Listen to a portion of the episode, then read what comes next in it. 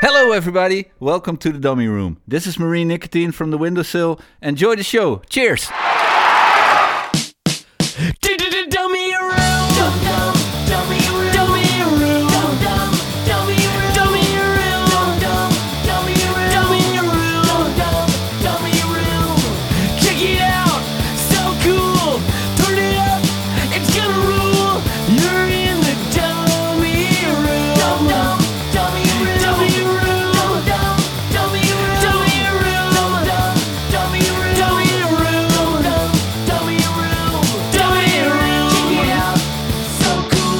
What's up, guys? I'm Nate. This is the Dummy Room, episode 131. Uh, this week I am joined by John from Mom's Basement. How's it going, dude? Uh, it's going good, man. How how have you been?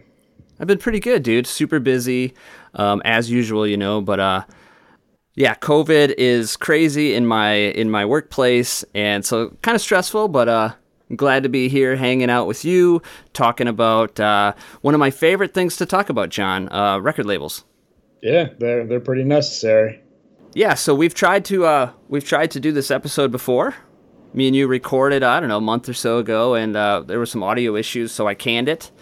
But uh, we're trying it again, man. So, Yeah, um, round two. yeah, you know what? I, I didn't mind because I like talking to you and I like talking about this. Um, I, I, I actually really like nerding out talking about record labels for some reason. They feel like they're they're such they have such an important role in punk rock, you know? And it feels like I was thinking about this. They always kind of have, you know, a lot of scenes um, revolved around a certain label, like Dischord or something, or SST, you know. And they they've from the beginning of punk rock, it seems like labels played a really major role, independent labels. Oh, most definitely. I mean, you know, you have like record labels that you're into, and you know, m- most of the time you can expect, you know, uh, similar things from that label, and you know what you can look forward to. And yeah, definitely. I mean, to me personally, I mean, like, if a record label that I like's putting something out, like, I'm I'm definitely going to check it out just off, off the strength of the label. Yeah, be a band that I've never even heard of, you know, and like say, you know, Monster Zero is going to release something, you know, I'm definitely going to check it out. So like, yeah, definitely. Yeah, and that's what I've always loved about certain labels was you could you could depend on that. You could depend on just that stability, you know, and like Lookout for example, like for a while there everything they put out was gold. And it wasn't until the end, you know, when it was really kind of like you were almost scared to buy Lookout records. you know, cuz you never knew what you were going to get. Yeah, it was a little iffy there, huh? Yeah. Yeah, big time for me. Yeah. Yeah, but before we uh, before we get into our list, by the way, we're gonna do a top eleven, just kind of our favorite labels, but um, um, just kind of talk about how, why you started, kind of how you got going with Mom's Basement, kind of how you got the name and shit like that. Uh, well, uh, Mom's Basement started out as kind of a joke. Um, like I just like, thought like the, the lamest name possible. Uh, I was getting married and releasing a, uh, you know, a four way wedding split for, uh, you know, our wedding with uh, four of my favorite bands at the time, you know, which were Horror Section, Eaten Back to Life, uh, The Young Cells, and The Putz. And, and uh, I had to come up with a name for it, and, you know, I just, you know, thought about all the, sh- the shitty things I did down at mom's basement when I was a kid, and, you know, that's kind of, you know, we went from there, and, you know, like the, the split was well received, and the Putz were out on tour and they ended up staying with me at my mom's house, you know, because I didn't have room in my apartment, uh, you know, for a band. And uh, we just started talking, and that's wh- where Hole in One came into play. And from there, you know, it's kind of I had like that aha moment. The rest is history. I'm still, you know, uh, in financial dire straits all these years later. I remember the first time I wanted to put out a record, it was like I saw a band called uh, I, I saw a band called the Screwballs. That band featured a Justin Perkins who has went on to play with uh, yesterday's kids, Screeching Weasel, Riverdale's.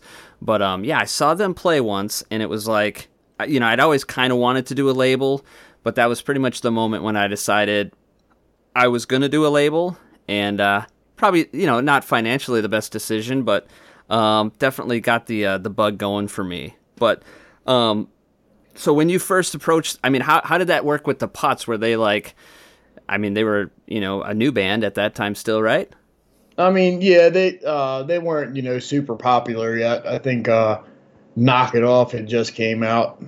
Um, man, truthfully, every relationship that I've forged with this uh, record label, I mean, it's pretty much been because of social media. As lame as it is, like Yeah.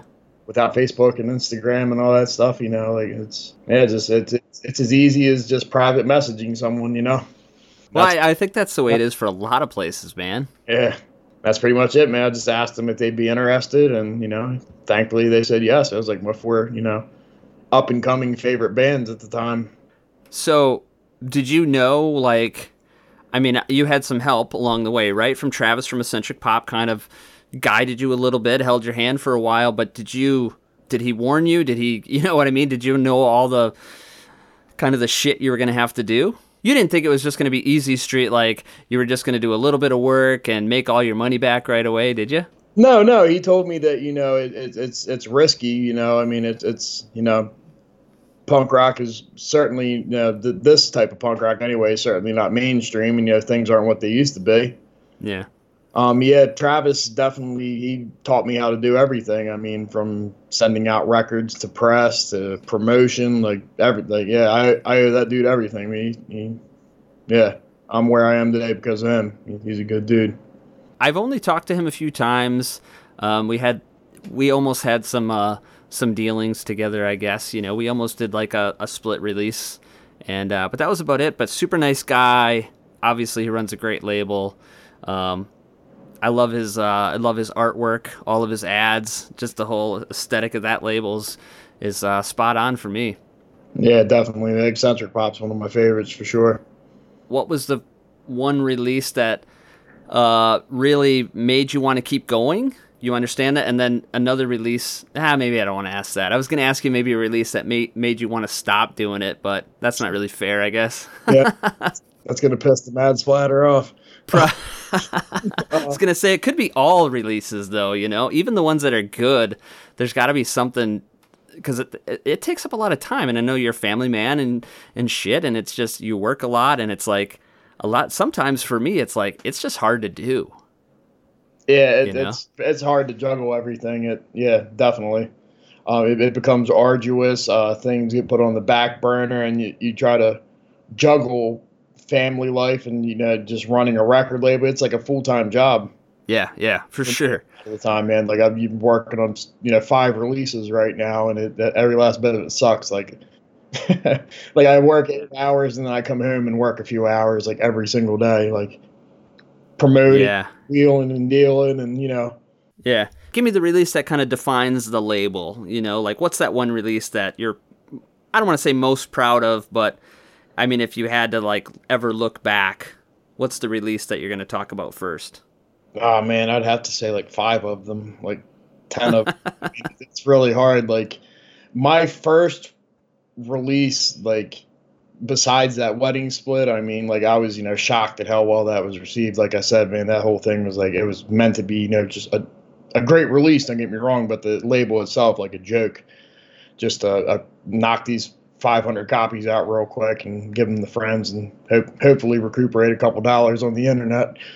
And uh, the Putz hole in one, honestly, man, just like it, it came out just a few months after the wedding split did, and and the same thing, man. Like it was well received and just kind of blown away just with how you know stoked everyone was with that. And then uh, at, shortly after that, you know, the tough full length mess came out, and then it was the same thing. I mean, and it was cool. You know, they're an Italian band that isn't particularly known that well over here in the U.S. Like the Manges or you know even the Apers or any of those other Euro bands over there. You know, that are huge Yeah, and uh, the tough record did really well again and you know just from there i mean e- each release has done pretty well i mean i've had a couple uh that couple slow burners that took a while to recuperate on but i mean yeah i'm, I'm really proud of everything uh you know wannabes out with the lights i mean but that was probably uh like that time period there was kind of like a game changer because i did uh the proton packs conspiracy 66 and uh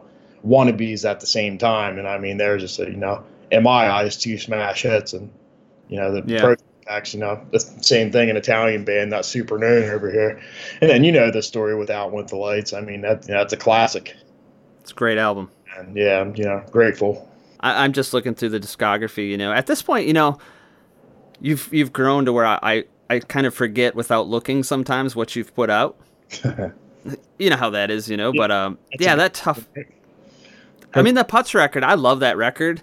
Um, it's really good. Um, I just found out. I think it was last week. Doug Doug did his little uh his streaming thing, and uh, I was talking about the cover. Travis did that cover art, huh? Yes, he did. Yeah, Travis did the cover art. He did all the ads for it.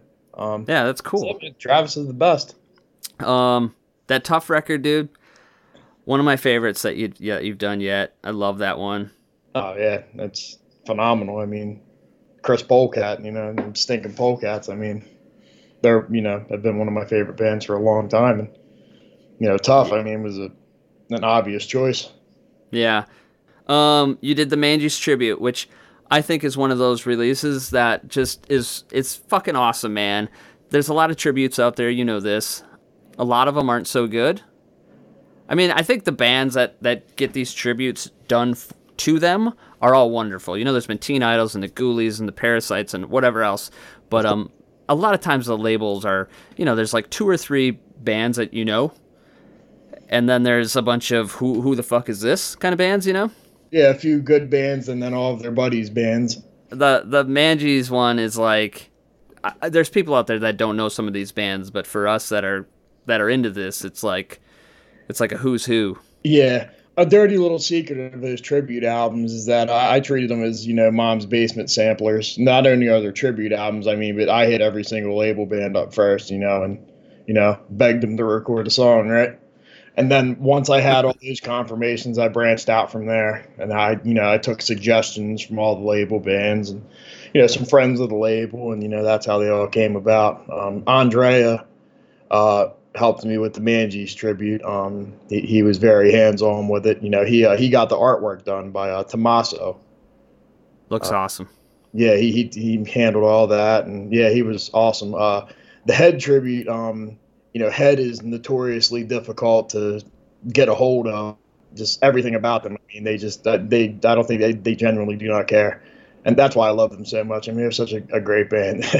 uh, just the whole allure and mystery behind them. But uh, yeah, that head tribute took. some- I mean, I was working on the head tribute when I was working on the Manges tribute. As far as trying to get the ball rolling, it took like a year afterwards for that thing to materialize. But uh, you know, I'm glad it did. I'm, I'm really proud of both of them. And uh, I mean, they're they're both scorchers from beginning to end. I mean, there's no filler on either one of those things. And you know, and I'm not trying to brag or it's it's you know I, I I'm trying to be as humble as possible. I mean, they're two of the best tribute albums I've ever heard.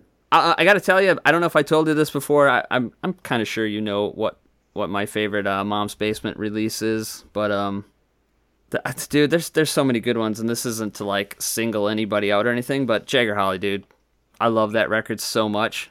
Yeah, oh yeah. Nobody likes you anymore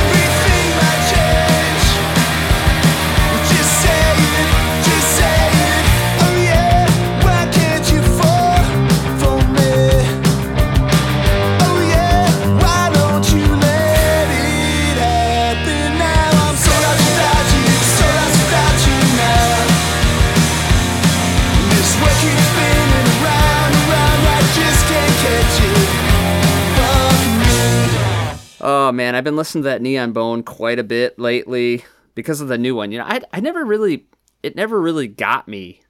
Like I didn't get the Neon Bone bug until that new record came out. And now that new record is so fucking good. I, I go back and listen to the old stuff and I actually think it's better than the new one. So, if that makes any sense. Yeah, I mean, dude, Lars is one of the best dudes doing it. Um, You know what I mean? Sometimes you just don't. Just a record doesn't grab you, or a band doesn't grab you like everyone else, and and then and then you feel like I feel like a fucking idiot, you know? Because then when it does happen, it's like, God damn, everybody was right, except me, you know? holy shit, I've been missing out on a lot. Yeah, I mean, I've I've been a fan of Neon Bone since that uh, the first full length that Monster Zero did. Um, and uh, yeah, he he- he's such a solid dude, and he's like a, an amazing songwriter. And you know, I don't know if you know this or not, but like he did all of his albums by himself, like every instrument, like recorded himself. I mean, dude is a machine. That's awesome. Yeah. Um, and I, another fun fact for you: uh, Lars is the in-house artist here at Mom's Basement Records. He does all Yep. ads. Uh, he he's done album artwork, layouts for me. He, shit, he's done album artwork Yeah, for several releases. Yeah, I mean that, that dude's the best. You know, you should get to have him on the show. I would definitely love to have him on the show sometime. Yeah, you could ask him about uh, Jan's insurance policies. Um, that's like an inside joke, but ask him about it. It'll all make sense. Yeah, Neon Bone, of course. The Livermore's record is something else. Giant Eagles. I mean, and the Mega record. Oh my God, Mega, another band that didn't grab me right away. That has since become probably my favorite band from Italy. incredible. Definitely, I uh, one chord wonder, man. He, uh, David knows what's going on over there, and I just, you know, that, that's another label. Like he releases something, I'm gonna check it out. Yeah. Yeah. Um. So, yeah, man. I mean, I, I I'm I'm looking through the list, and you've got all this great stuff, but um, I talked about it last episode, which which honestly just came out, but um, I don't know if you've had a chance to listen, but I talked about uh, going going places. You're putting out the new album. Yeah, yep, that'll be out really soon. Uh, I was actually just uh, listening to that new episode, uh, you know, before we started recording here, and uh, yeah, uh, you were right on. Uh, January is uh, w- what it's looking like at this point. Cool. Plus, plus another surprise right before it, so uh, keep your eyes peeled there. Another Yep. surprise from them. Oh yeah, from going places, it's gonna go quick too. So don't screw around. Hey, one thing I wanted to have you on this week. I forgot I was gonna I was gonna do a different episode this week, but I needed to have you back because um, I needed to uh, give you a big dummy room congratulations on the five year Mom's Basement anniversary. Oh, cool. Thanks, man. Um, you know, uh, I'm such a tardy slash lazy jerk. That I mean, it's like five, and a half year anniversary at this point, man. I'm like so late with that, like that poster that dropped. Um, but yeah, thanks. That poster, dude. I if if anyone out there hasn't seen this thing, it's awesome. Just go go find it. You know, go to Facebook, go to momsbasementrecords.com, whatever you got to do. But it's so cool because it's that complete, you know, throwback to the to that classic Lookout poster, that orange thing, Planet Lookout. oh yeah, that definitely is uh It looks awesome. inspired by it. Um, as there again, that was you know Tommaso that uh, I don't want to butcher his last name, but Epsteiner uh, is how I pronounce it. I'm sure it's wrong, but uh, yeah, Tommaso, he who did the Manges tribute artwork, uh, did that. Looks awesome. Yes, he's amazing. I'm gonna pull it up right now because I got a question for you on that. All right. So I'm looking at the poster, and you got all the bands on there that are uh, that have put records out on Mom's Basement. Uh, yeah, for the most part, I, I, we did that design as as like for you know full length and bands that we're going to be working with in the future and stuff like that. I mean, there's a few bands that are missed, like newer bands that I wish we would have added, but like I said, man, that post that artwork's like six months old at this point. Well, if you look at the upper right corner, you happen to notice the Beatnik termites are on there. What's up with that, man? Yeah, um, yeah, it's it's, it's true. Uh, hang on, uh, there's there's some stuff coming up. So about a year ago, we had the band on. The entire band came on, and they even sang, right? Yeah. And uh, they did talk about a new album. So, Yeah, there is a new album for sure. and is that maybe on Mom's Basement Records?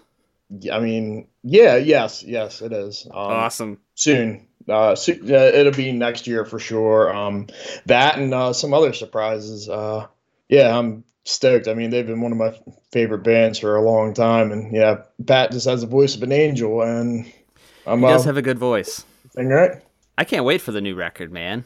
It's so good. This is Pat and Chris, Chris, and Mikey. and we're from the Beatnik Termites, and you're listening to the Dummy Room.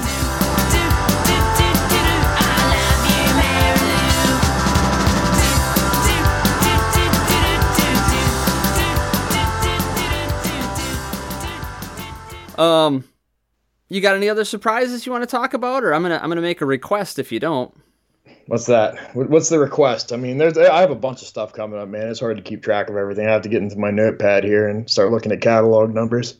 Okay, I have a tall order for you, and maybe it's gonna take a a second round or a third or fourth round of COVID to make this happen, but I want all the old mega full lengths done synth pop style. yeah, the let's Kirby. Dude, I listen to that thing all the time, and I never listened to it once. I always listen to either that and then the regular version, or the punk rock version and then the synth pop version. But it's always like a double shot of Mega. Right. I mean, shit. They, they need to reissue all the old ones anyway. I mean, tell David, you know, make it happen. Let's get conversations about nothing. This is Yes, a classic, and yeah, it came out right before the one that you know that I co-released with them, and uh, shit. at- All of their albums, I mean, are solid ten out of ten. great, great songwriter. I mean, oh my god.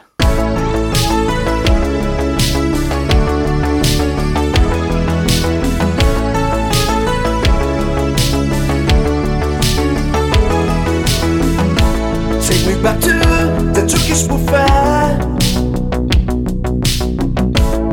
Drinking no tea and eating yuca bread.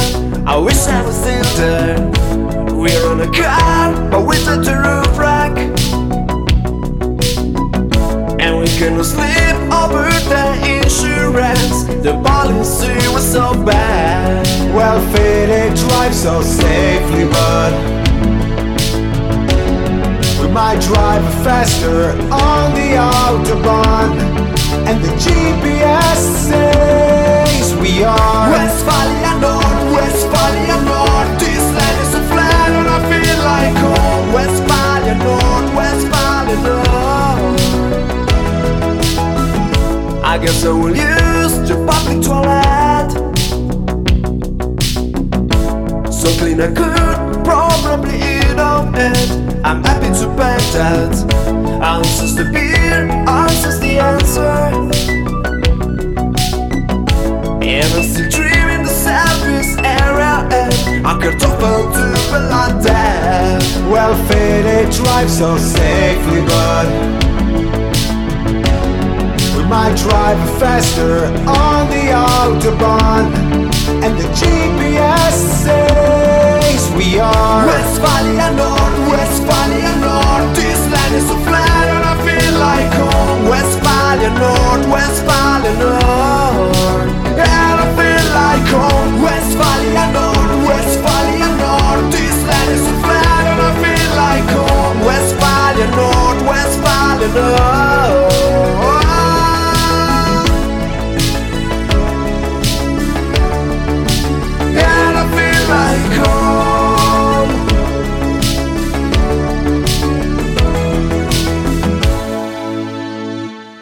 All right, man. Um, so I got, I got, I got a cool little announcement. But if is there anything else, Mom's basement, you got to announce? I mean, we, you kind of talked about the Beatnik termites. Nothing else.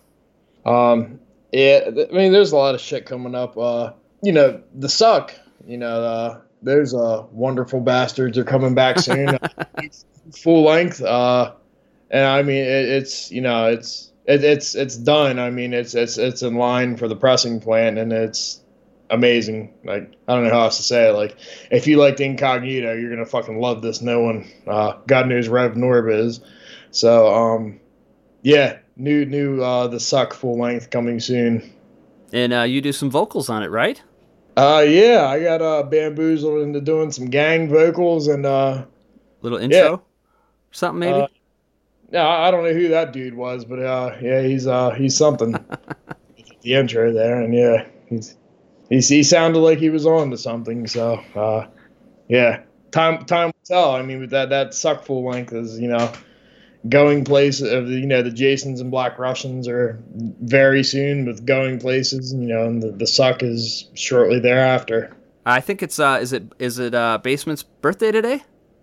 Yeah, actually, it is. Yeah, it's Yeah. uh, Bo's birthday. Happy birthday, basement. Happy birthday, dude. Yeah. Yeah, I thought so. I used to be uh, I used to be on top of this birthday shit with the fucking- show, but man, I can't. There's like always so much going on. Right. But I did remember that, so Yeah, you look look at you. Uh, yeah, fucking the basement is a gentleman and a scholar. What about the bad bad secret, right? How about that? there you We- go. I'll tell you, that thing fucking rips. Pick that up. It's almost out of print already Is it really?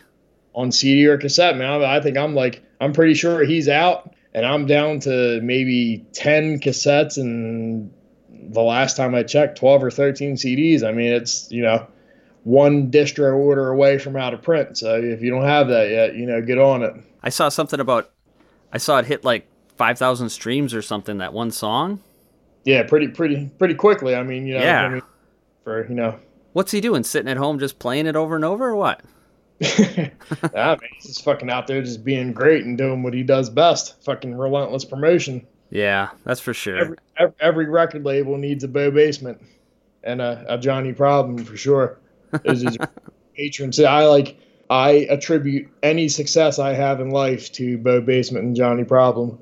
So uh, yeah, thank you, dudes, and happy birthday, Bo. I asked that I asked uh, I asked him to be on the show once. And uh, I'll get him one of these days. Who, Bo? Yeah. Oh, he's a fucking a sweetheart. He'll do it. I uh I, I have a special topic for him to do with me, and uh, I'm I'm gonna save it for him. I, I always have this, dude. I have certain topics for people that it fits really well with them. I got a topic for somebody else too, and it's just like, oh man, I can't wait forever. You know, I want to do this shit. So I'm putting out feelers, man. yeah, yeah. So uh, anyways, happy birthday to him, and uh, I can't wait for new suck, dude. I'm sure we'll hear about it. Yeah, Um, you, you know you'll get the exclusive. Yeah. And so the announcement that I have to make is it's maybe not a big deal for everybody here, but for me and you and other labels, it's cool. Um, our friend Craig, of course, from Remingtons and Batfoot, um, he's starting a little distro in Australia. Hey, look, Craig just walked in. Yeah, uh, endless detention. Yeah, endlessdetentionrecords.com. So if you're in Australia, and I know I have at least mm, probably five, ten listeners from Australia. I don't know, at least that. But um, uh, and I know I have some people that buy records from me, and I'm sure you do too. Um, you can go to him now, and you'll save a fucking shit ton on that shipping. Cause man, the shipping over there is like thirty bucks, right? Thirty-five bucks to send a record. Australia, Japan, and England are the three worst places in my experience to send records to. Like one one record shipped is gonna bankrupt you. Like Yeah, yeah, it's bad, dude. You're gonna pay 50, 50 US dollars for one record. Yeah, I know Craig just bought the uh, the new Weasel record on Recess, and he was saying it was like fifty five bucks. Sure. Like, jeez. And I, so, anyways, Craig's starting a distro, and starting off, I mean, he's gonna do, he's gonna carry the Hey Pizza stuff, he's gonna carry uh, Mom's Basement, uh, Stardumb, and Monster Zero for sure. You know, not like the entire back catalog, but all new releases. I'm sure you'll be able to get from Craig. So, order from him, and it's awesome. So. It sounds to me like he has, you know, one of the best distros in Australia already. he does, man.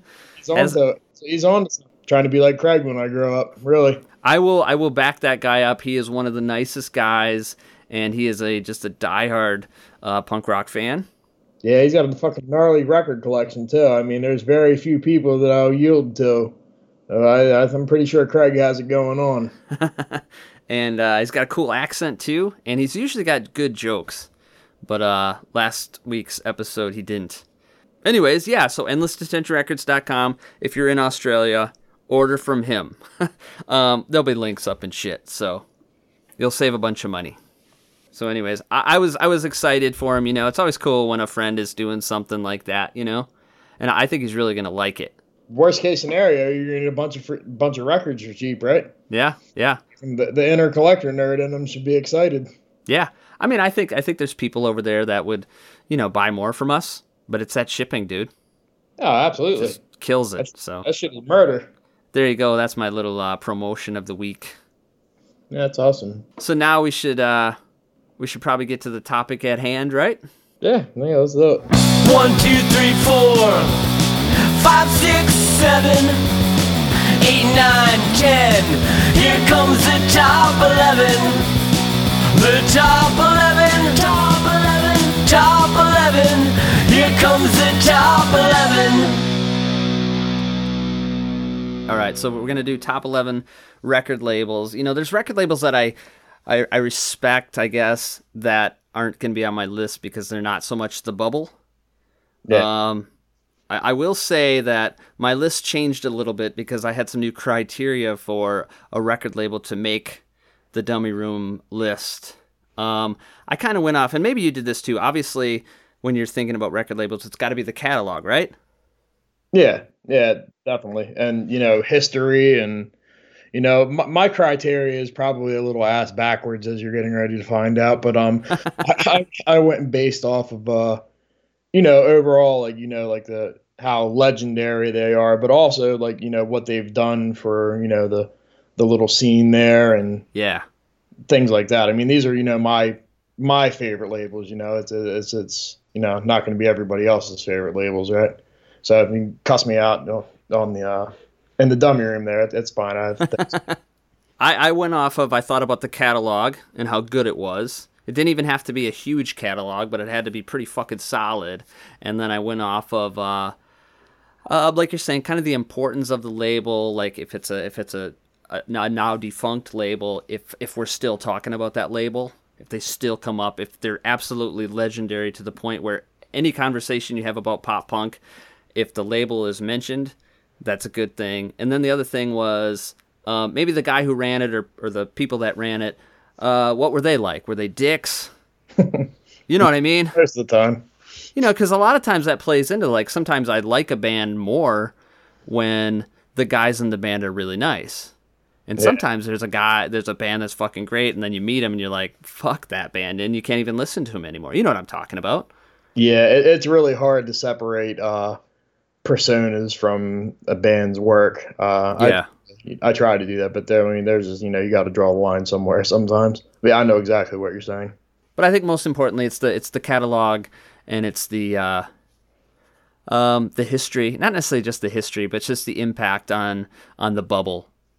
you Yeah. know? And since the bubble right now, I, I really think that right now is like a really good time for for our our punk rock. The last couple of years, three or four years, has been wonderful. Definitely. So there's some newer labels on here because uh, I mean they've I mean when I say newer they're not necessarily newer but we'll find out man. Yeah, yeah, definitely. I, you know, I have a couple, uh, you know, very new labels on here. You know, I just it, like like I said, man, my, my list is ass backwards. It's it's what I'm stoked on now, and like you said, you know, history and everything like that. I mean, this is just like the best of the best. I mean, my list could change tomorrow. I could, you know, shuffle numbers around and stuff. I mean, the top three are obviously, you know, kind Yep. of solid, but uh, you know, the rest of it, you know, could shuffle around and stuff. But this is just, you know, what I'm currently stoked on here. All right, you want to give it a start man? You want to start with number 11? Yeah, um, I am going to go with your label, Hey Pizza Records. Uh, look at Is that that. allowed? That is s- such a cocksucker move. But um, no, um, I mean it, man. You're you're doing, you know, you have a few good releases now, and you know, I know you have a lot of good shit coming up. You know, and you have the best platform, you know, for you know our bubble of punk rock. There, I mean it. Yeah, yeah, man. You you, you got it going on, Demo. Keep up. Well, thanks work. man. I don't agree with it, but Oh, you'll say. um Give yourself a year. You'll say. well, I've got some good stuff coming out, so um Don't I know it? Man, I'm I'm looking forward to uh early 2021. I can't wait to So- tell everybody about it prematurely. Yeah, that's fine. Um, yeah, man, my Zoonoids album, my my uh my jackets showed up today, There you go. and, and they were way late, right? I mean, the vinyls got issues anyways. It's not, you know, it's just it's running late. um, But the covers they really took a long time, and they actually didn't even come. The company that's printing them didn't even print them. They they must have farmed it out. Yeah, most places do farm them out. I mean, it's to have that sort of you know printing capabilities to do LP jackets. I mean, it's, I guess it'd be pretty easy to knock out like a seven inch folder. You know, most places you could. I'm sure Yeah. you, you could do that at Staples if you're you know weren't too worried about the quality. But uh, yeah, LP. I mean, you know, some serious machinery there. I'm sure. Hey, let's not let's not talk too bad about Staples. They're new sponsors, so okay, sorry, Staples. Uh, yeah, fuck, fuck Office Depot. But um, yeah, uh, yeah. I mean, you have like either A to Z or Imprint. I'm sure is one of the places that printed them. yeah. So no, they showed up. So I was uh I'm super excited about those. I got covers, so it's coming out, man. I can't wait for everyone to hear this thing. Yeah, it's really good. I I'm looking forward to it too. Yeah, I sent you a, a test pressing. Yes, you did. You have actually heard the thing. Yeah, I listened to it one time. I mean, I'm not stupid. I'm not going to keep listening to that test pressing. I'm going to in a couple years when you blow up. It's got gonna, be fresh for eBay. yeah, I'm going to strike it mildly rich. Good. Yeah. Well, thanks, man. I mean, I got I got a lot of stuff coming out that I can't wait to uh, to reveal and uh, and share with everybody. So And you have some heavyweight shit going up. Don't sell yourself short. Stay stay tuned, dummy rumors. well, thanks for putting me at the bottom of your list. I appreciate it. That's the least I could do. Uh, all right, my number eleven. Here's here's one I didn't have on that I kind of forgot about the last time we recorded, and I'm gonna go with uh, insubordination. yeah. Yeah, man. I was. I don't know. Their. I mean, insubordination fest. That's them, right? I mean, Yeah. they oh, started it, so Yeah, it was uh, Thacker and uh, Enoch and Pat Termite started that, I believe. Uh, termites are on this label, of course. Proteins, copyrights. Uh, big in Japan, great stuff.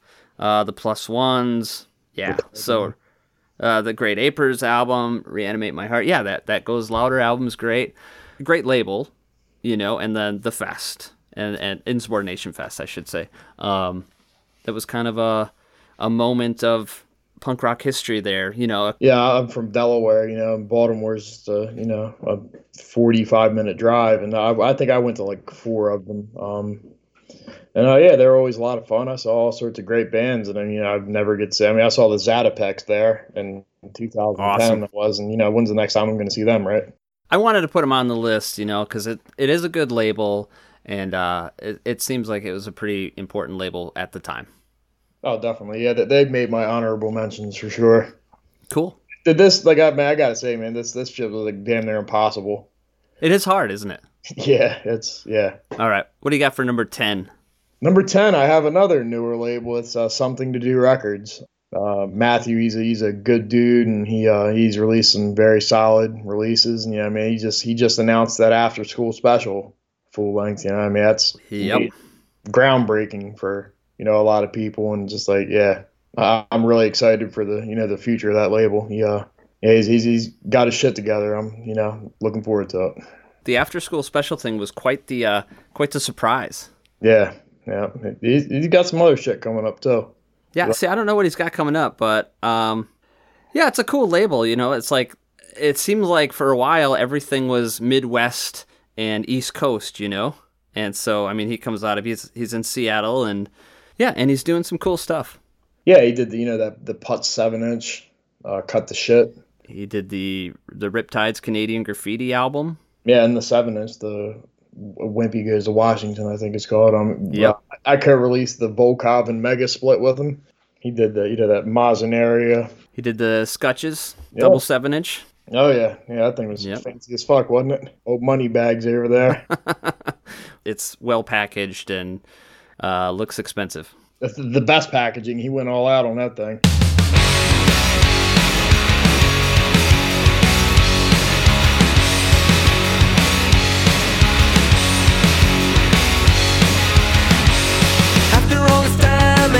Energy, my days I gave, my nights were a waste. After all the love she let escape, she's just not happy with me in the sheets. My left hand's right, my up is down. The only sure thing is me right now.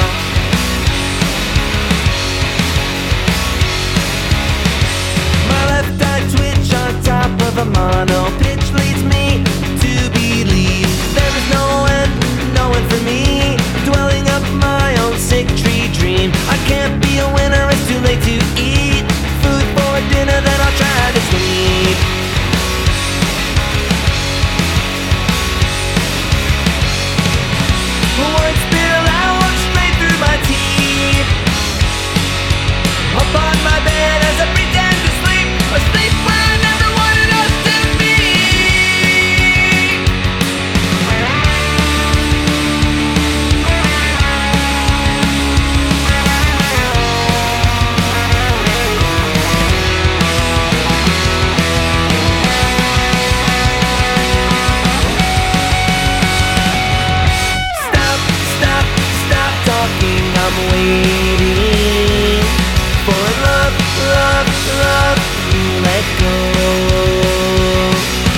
Love is a word I'll never play with. I hold my breath every time I hear it. I believed you until you threw it down the drain.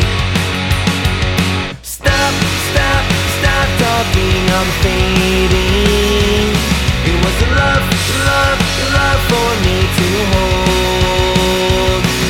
A place to never take for granted. I breath, I'm immediately enamored. I believed you until you threw it down the drain. I believed you until you threw it down the drain. I believe you.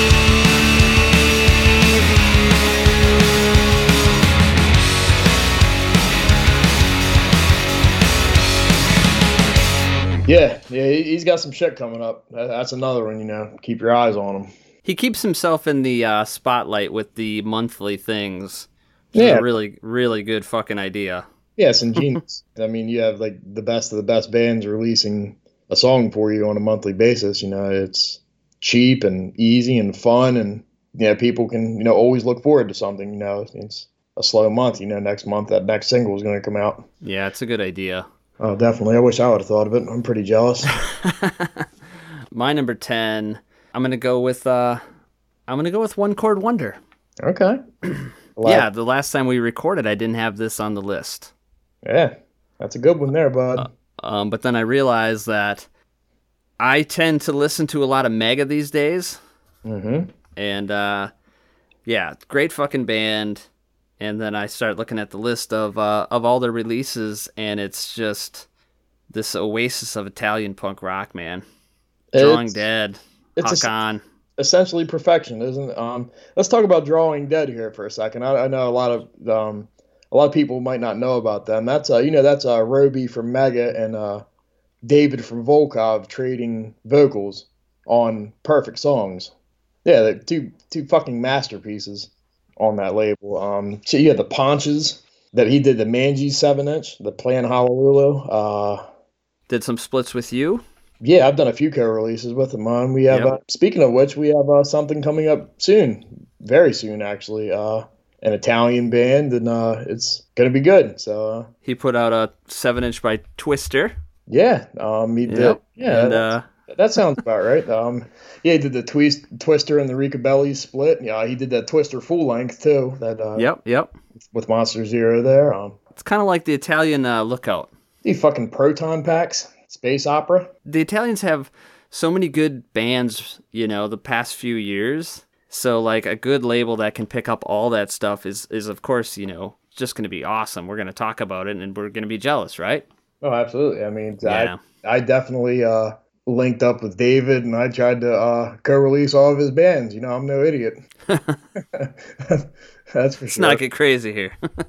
yeah, yeah, man. I'd see. Fucking Mega, Volkov, uh, Ponces. They're all one chord wonder bands. See? I yeah. jumped right on that. Good stuff. Maybe I should have had them higher, but oh man, we'll see. My list is pretty solid, so.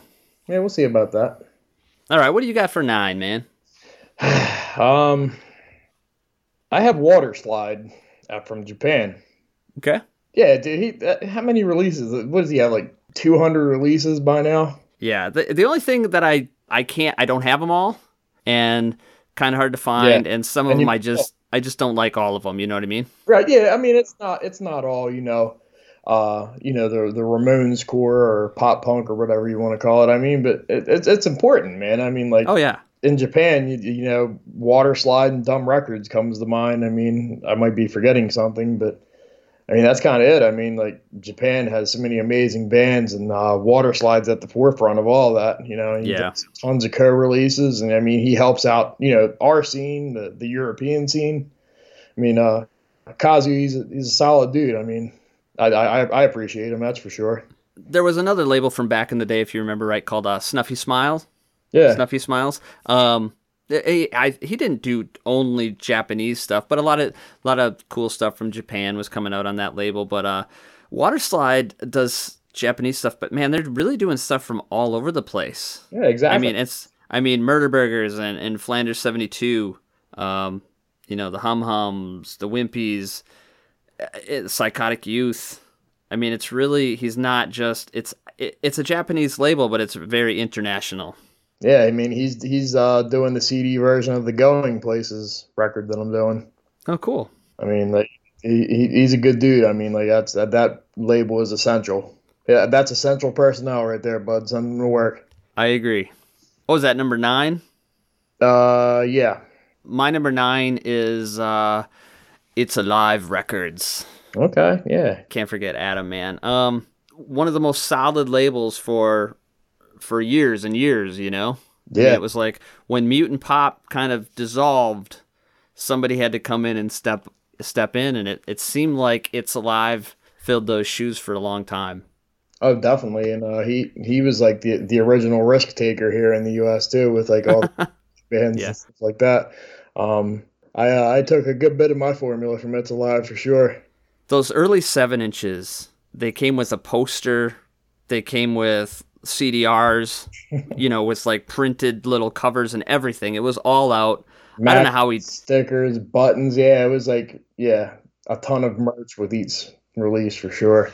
He went all out. I yeah. I mean, I, I think he worked for like a print place at the time, and I think he was making those posters kind of, you know, out the back door kind of things. Sure. But um, yeah, but that label started out mostly a seven-inch label at first, right? I mean, it seemed like all of his early releases were just seven inches, but great, great stuff. So many great releases. Uh, Copyrights. the Manges go down. I mean, like that's it. We don't need to mention anything else. Just the Manges go down. That's like a desert island album to me, dude. The Veterans uh, LP. Uh, Popsters. fucking. Zatopeks. I'm just yeah going down the list. It's impressive, man. Dopamines. uh, Tons of great bands. Yeah, so good. I mean, of course, he's got a couple in there that I don't care for, but Oh, I think overall his label was not. It wasn't just the label that was important. He had the great distro. he had the best distro. He And did. Still to this day, he has one of the best distros. He has He- one of the best distros with the worst website. Yeah, yeah, he did. Adam. I don't think Adam listens, but it's like, dude, I think I've asked him before about his website, and it's just something that he's just. He, I think he tried to do it all himself. yeah. It, it's you know crude yet effective. Yeah, it has to be, man. I've gotten so many great records from that. I can't even shit talk that that distro man. He, he can have the. I mean, I'm not. I'm just fucking with him. and yeah, I, can't. Yeah, I've had some Um, great records from there, man. Like uh, his his Black Friday sale every year. I mean, that's Yeah. how I know. Like I'm gonna fill in the gaps of my CD collection with the two dollar CDs. for super cheap. If if you don't know Adam, he's just a super solid guy. Um, he's a nurse now, so Yeah. I think that's mainly why why the label is is on pause. I don't think he's done. I think he's just paused for a while. Yeah. Um, Family, family definitely comes first. So I saw a video of him not that long ago on Facebook where he was skateboarding. Yeah, that's why I'm out there. I'm doing- Getting gnarly. So it's it's it's nice to see guys our age still able to do some of that shit. Yeah, I think So- that, sounds a kickflip or something. All right, number eight. I have uh, Surfin' Ki out of Italy. Nice. Yeah, I mean he's there again. There's another so many incredible releases over the year. He's been doing it for you know a long time now, and shit, dude, where to begin? The Vapids, Manges, Moto, yeah, Moto. Uh, having a brain fart right now. the leeches. Yeah, he, but he just did a Hayley and the Crusher seven inch too, didn't he? Um, he did uh, what was it? I think Pale Lips.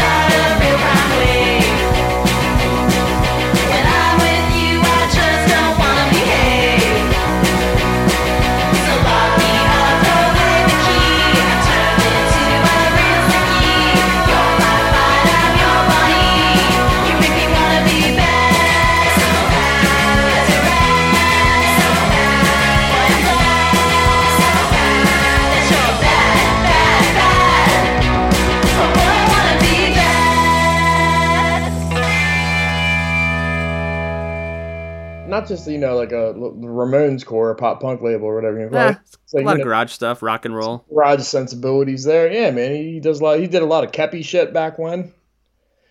He did that. Johnny, that Johnny man- Terrian, man. yeah, Johnny Terry and the Bad Lieutenants and the Ponches split. How could you forget that? That's you know.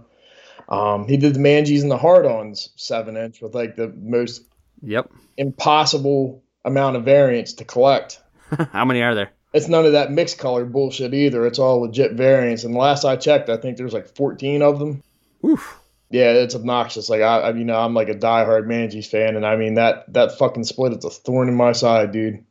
I, I have like five of them, five of the variants. I, I I accept that I'm never going to complete that collection, but I hate it at the same time. Hextalls. Couple of Hextalls albums. Yeah, he reissued those Hextalls on uh you know vinyl. Um, he- he's got tons of shit. Like, Yeah. Yeah, great label. Just did the two Vapids full lengths with him uh, recently. Charm School Dropouts. That's been you know it's, it's like its third pressing. Teenage Heads for the first time. How are those going for you? They're going pretty well, man. They're uh, they're going to be out of print soon. Um, No shit.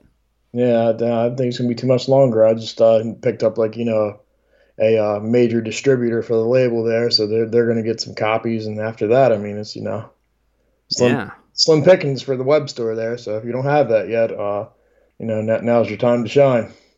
That or uh, face the wrath of Discogs later. How very. Cool label. Yeah, for sure. My number eight is Eccentric Pop. Hmm.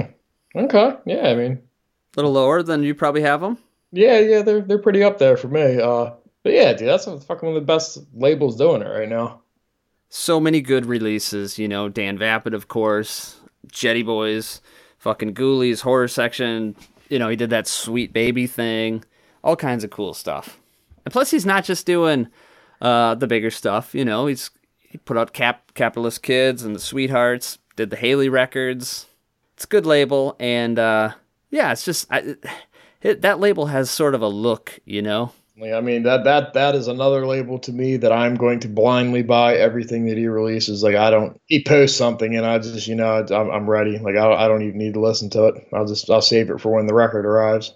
Is he active? He's not as active as as he as I wish he was, but he's Yeah. doing stuff, right? I mean, Yeah, I mean he he's busy. You know he has you know a lot. He's released some cool stuff over the past year, and you know he has some stuff coming up. He just posted this uh, a picture today. Um, I don't know what the hell it is. It looks like a box set of some sort. I don't know if you saw it Oh. or not, but that's you know pretty uh pretty exciting. And, I uh, didn't. and terrifying at the same time. Hopefully, you know, it's not super limited because I'm going to need one, whatever. right? What did he po- What did he post it on his site or eccentric? Uh, it was just eccentric, the eccentric pop uh, Instagram, I believe, is where I saw it. Uh, I think I see it on. Maybe That's a box.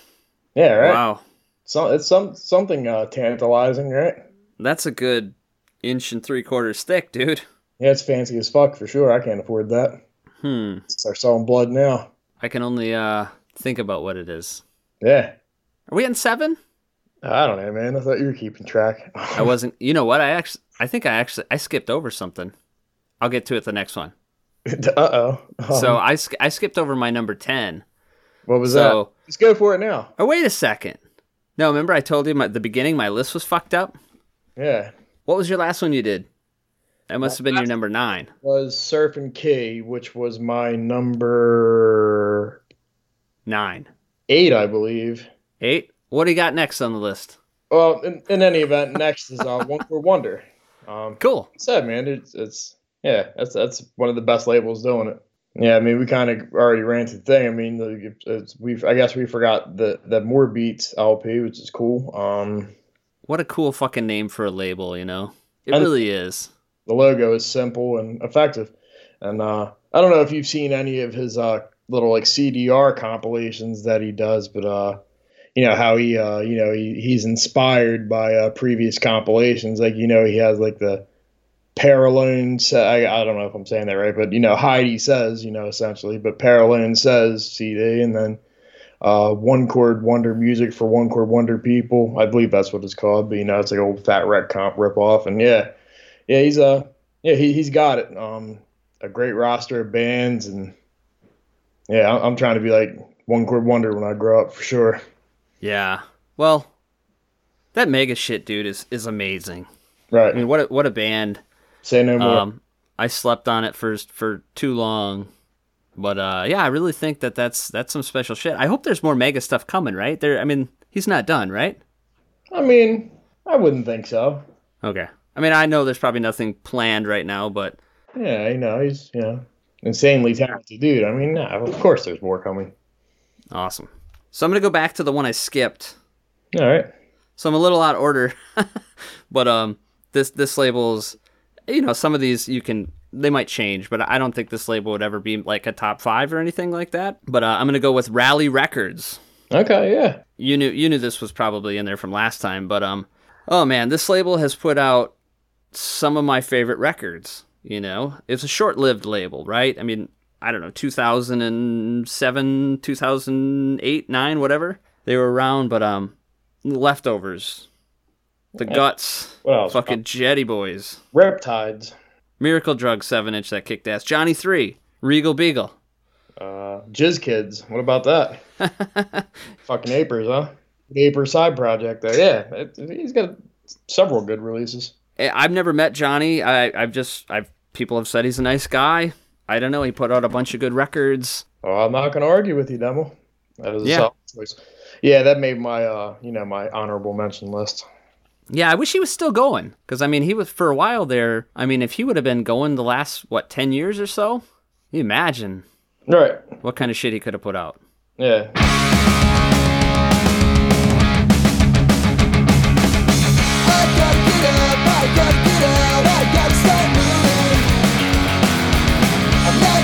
Listen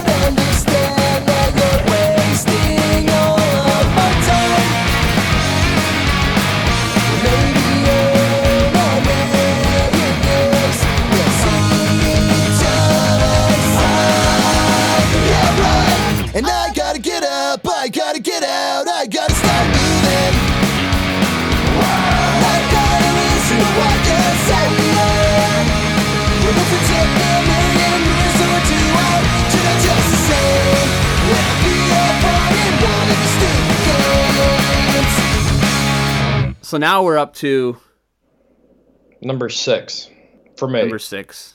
yeah. I Okay. so. Yeah, this this is hard. It's harder than it needs to be. I, I should have numbered this thing, right? Damn. Uh, yeah, I'm gonna guess. Yeah, number six. Uh, I have selfless slash clear view.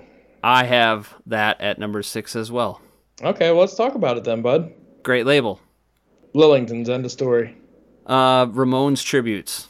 Right? Yeah. Yeah. Story continued. yeah. Open, open. Um, Smash that door wide open. Let's keep it going there. it it really is um a pretty special label. Right.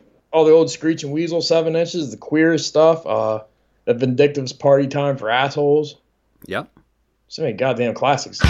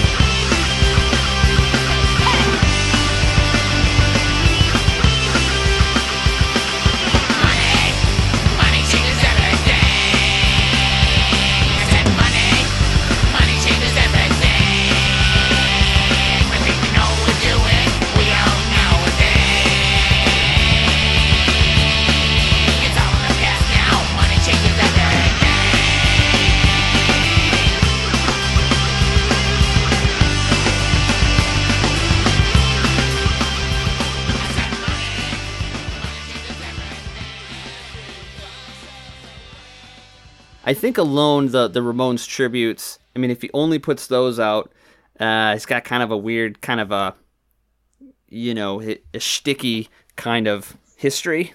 You know that that catalog is sticky, but that's I think he's the. Well, I mean, if that's all he did, Yeah, that's But- that, I would be perfectly okay with that if that's all that he did. yeah, it would be cool. But then he went and did, you know, a bunch of cool Lillington shit, Yeah, fuck yeah, dude. and and Super essential. Uh, he just did that sack. He just reissued that, and I mean, just you know, speaking of recently, the, did the uh the Bottle Rocket box set, right? yeah, the Lillingtons box set. I mean, that right there. I mean, there's the packaging on those things alone, well done. And Young Rochelle's first Young Rochelle's record came out.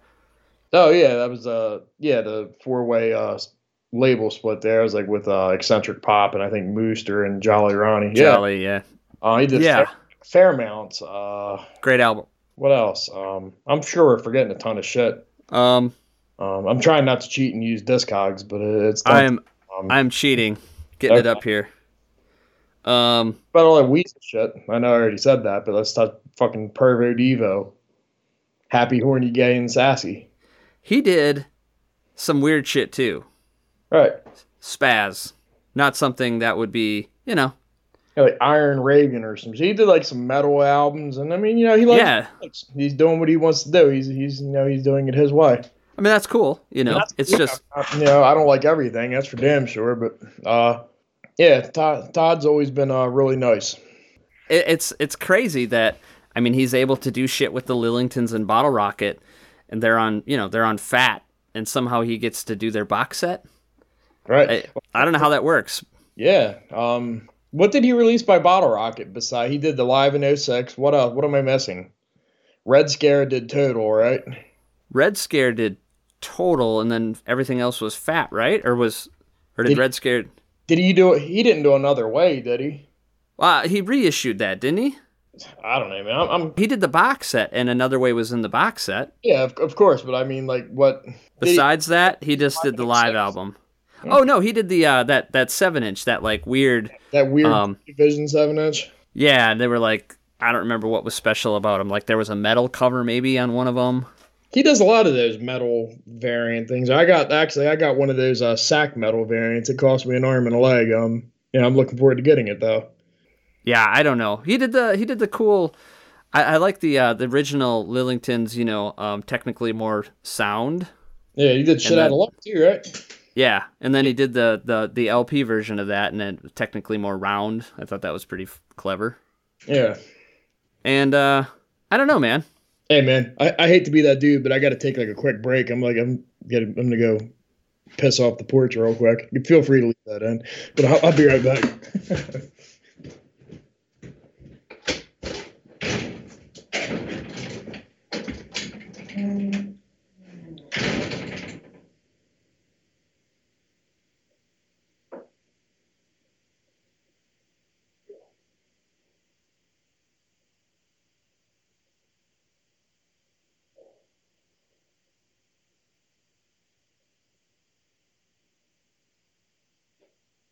I wonder if John's gonna get upset that I'm literally gonna leave this all in.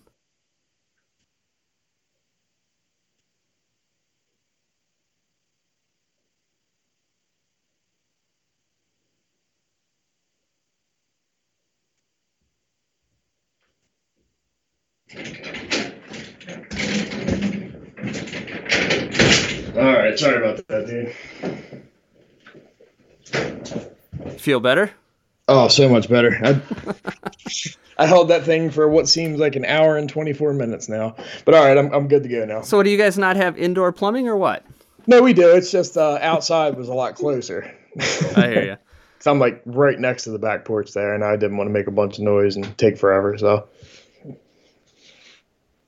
little hand sanitizer action, and I'm in. Good to go. All right, number five, the top five. What is John's? Man, th- this number five is really hard. Um, number five, I have Monster Zero. All right, I have Monster Zero as well, but just a little bit higher.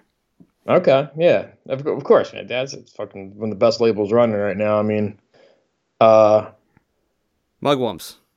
yeah, fuck, yeah. Like, just pick any record and use it as your point of reference. Uh, fucking Dee Cracks, right? Dee Cracks.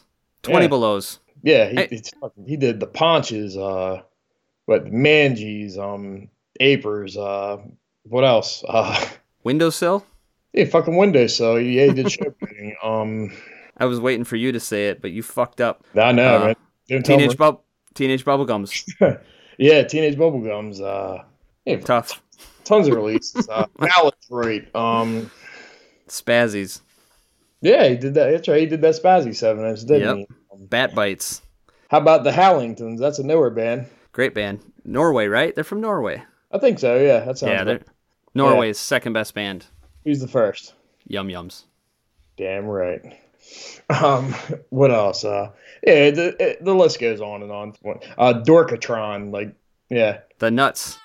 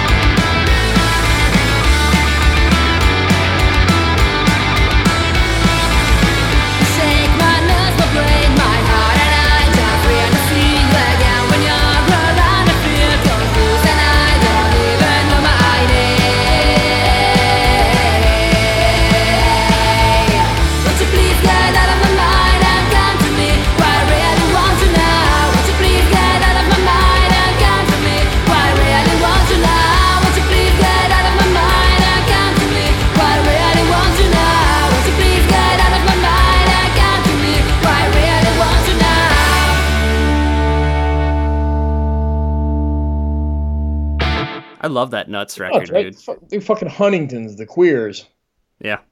right? Yeah, I don't know. We can keep. Going, It keeps but- going, but Yeah, and Monst- and the coolest thing is, uh, he gets everything here really cheap. I don't know how he does that shit, but yeah, it's he, awesome. He made made a deal with the devil or something. I don't understand it either, but uh, I'm uh yeah. How how's like his international shipping cheaper than my media mail shipping, right? doesn't make any sense. Yeah, some sort of witchcraft going on there. All right. I had that. Mine's a little higher. For number five, I know you have this. Everybody who's into this shit is going to have this band or this label. Um, and I'm talking about Mutant Pop. Yeah. There's only one more label that's that's more, um, you know, identifiable to to the punk rock to the pop punk community. I think. Oh, But. Mutant Pop is was played such those Pretty late obvious. '90s. What's uh, that? I say it's pretty obvious who that is, but um, yeah, like definitely, yeah, fucking mute. I have Mut- mutant pop higher for sure, but um, yeah, legendary. Yeah, the late '90s. I mean, it was really. Oh man, I mean, all those, all the lookout stuff came out, and everyone got into all that stuff, and then suddenly Mutant Pop came out, and like everyone, almost everybody gravitated to that. And uh, what I think what was really cool about Mutant Pop was the distro was Definitely. still the best distro ever. I think um, that catalog you got every month. You remember that, right? Yeah. Oh yeah, for sure. and, Timbo's little reviews, and it was cheap. The CDR series, that shit's like pretty uh groundbreaking at the time. Yeah, People were doing that, right? see, that's I didn't care for that, but Yeah, it's a fucking cool idea, man. I mean, like they did like. I wished I still had a bunch of those things. but I'd put them on eBay right now and strike it rich. I'm, you, you can sell a, st- a fucking CDR for fifty dollars. Like, yeah, I've Yeah. had some offers. So did you have that? Did you have the subscription or whatever it was? I had the subscription, but you know, I had a bunch of the CDRs, and um, Yeah. What number were you? Do you remember? no, I didn't have the subscription. I just I got them. Oh. It's just a collector nerd shit. I, I didn't have the subscription. Um. I was uh, subscriber number four, so all mine have four written on. Oh them. wow. or MP. It was like 004 or whatever it was. Wow. Yeah, Yeah. Whenever you're ready to sell them, you know, I'm trying to fill a few holes in my collection. Just let me know. I've I've actually you know I've mentioned to people that I have them all. I think I I mean at least the first two uh, runs series whatever he called them. Um, I have those, and I've had some people throw some money at me or offers. You know, Obnoxious amounts of money for stupid CDR, right? Fairly obnoxious. You know, Yeah, not that- obnoxious enough maybe, but Yeah, I mean that that's what I'm saying. Like that's, that's you know groundbreaking. Like so, yeah, I mean just even the packaging on those CDRs for we know it's just like a, for what it is a shitty CDR. I mean they're they're fucking solid. Like the Yeah. booklets and shit that came with them, they're fucking nice. yeah, uh, looking at uh, my favorite thing that came out on Mutant Pop, uh, full length wise, CD wise, probably the Dirt Bike Annie. Okay. Hit the Rock, what a great album. Seven inch wise, uh, I tend to go towards either the Sicko record Mm-hmm. or the Cletus record.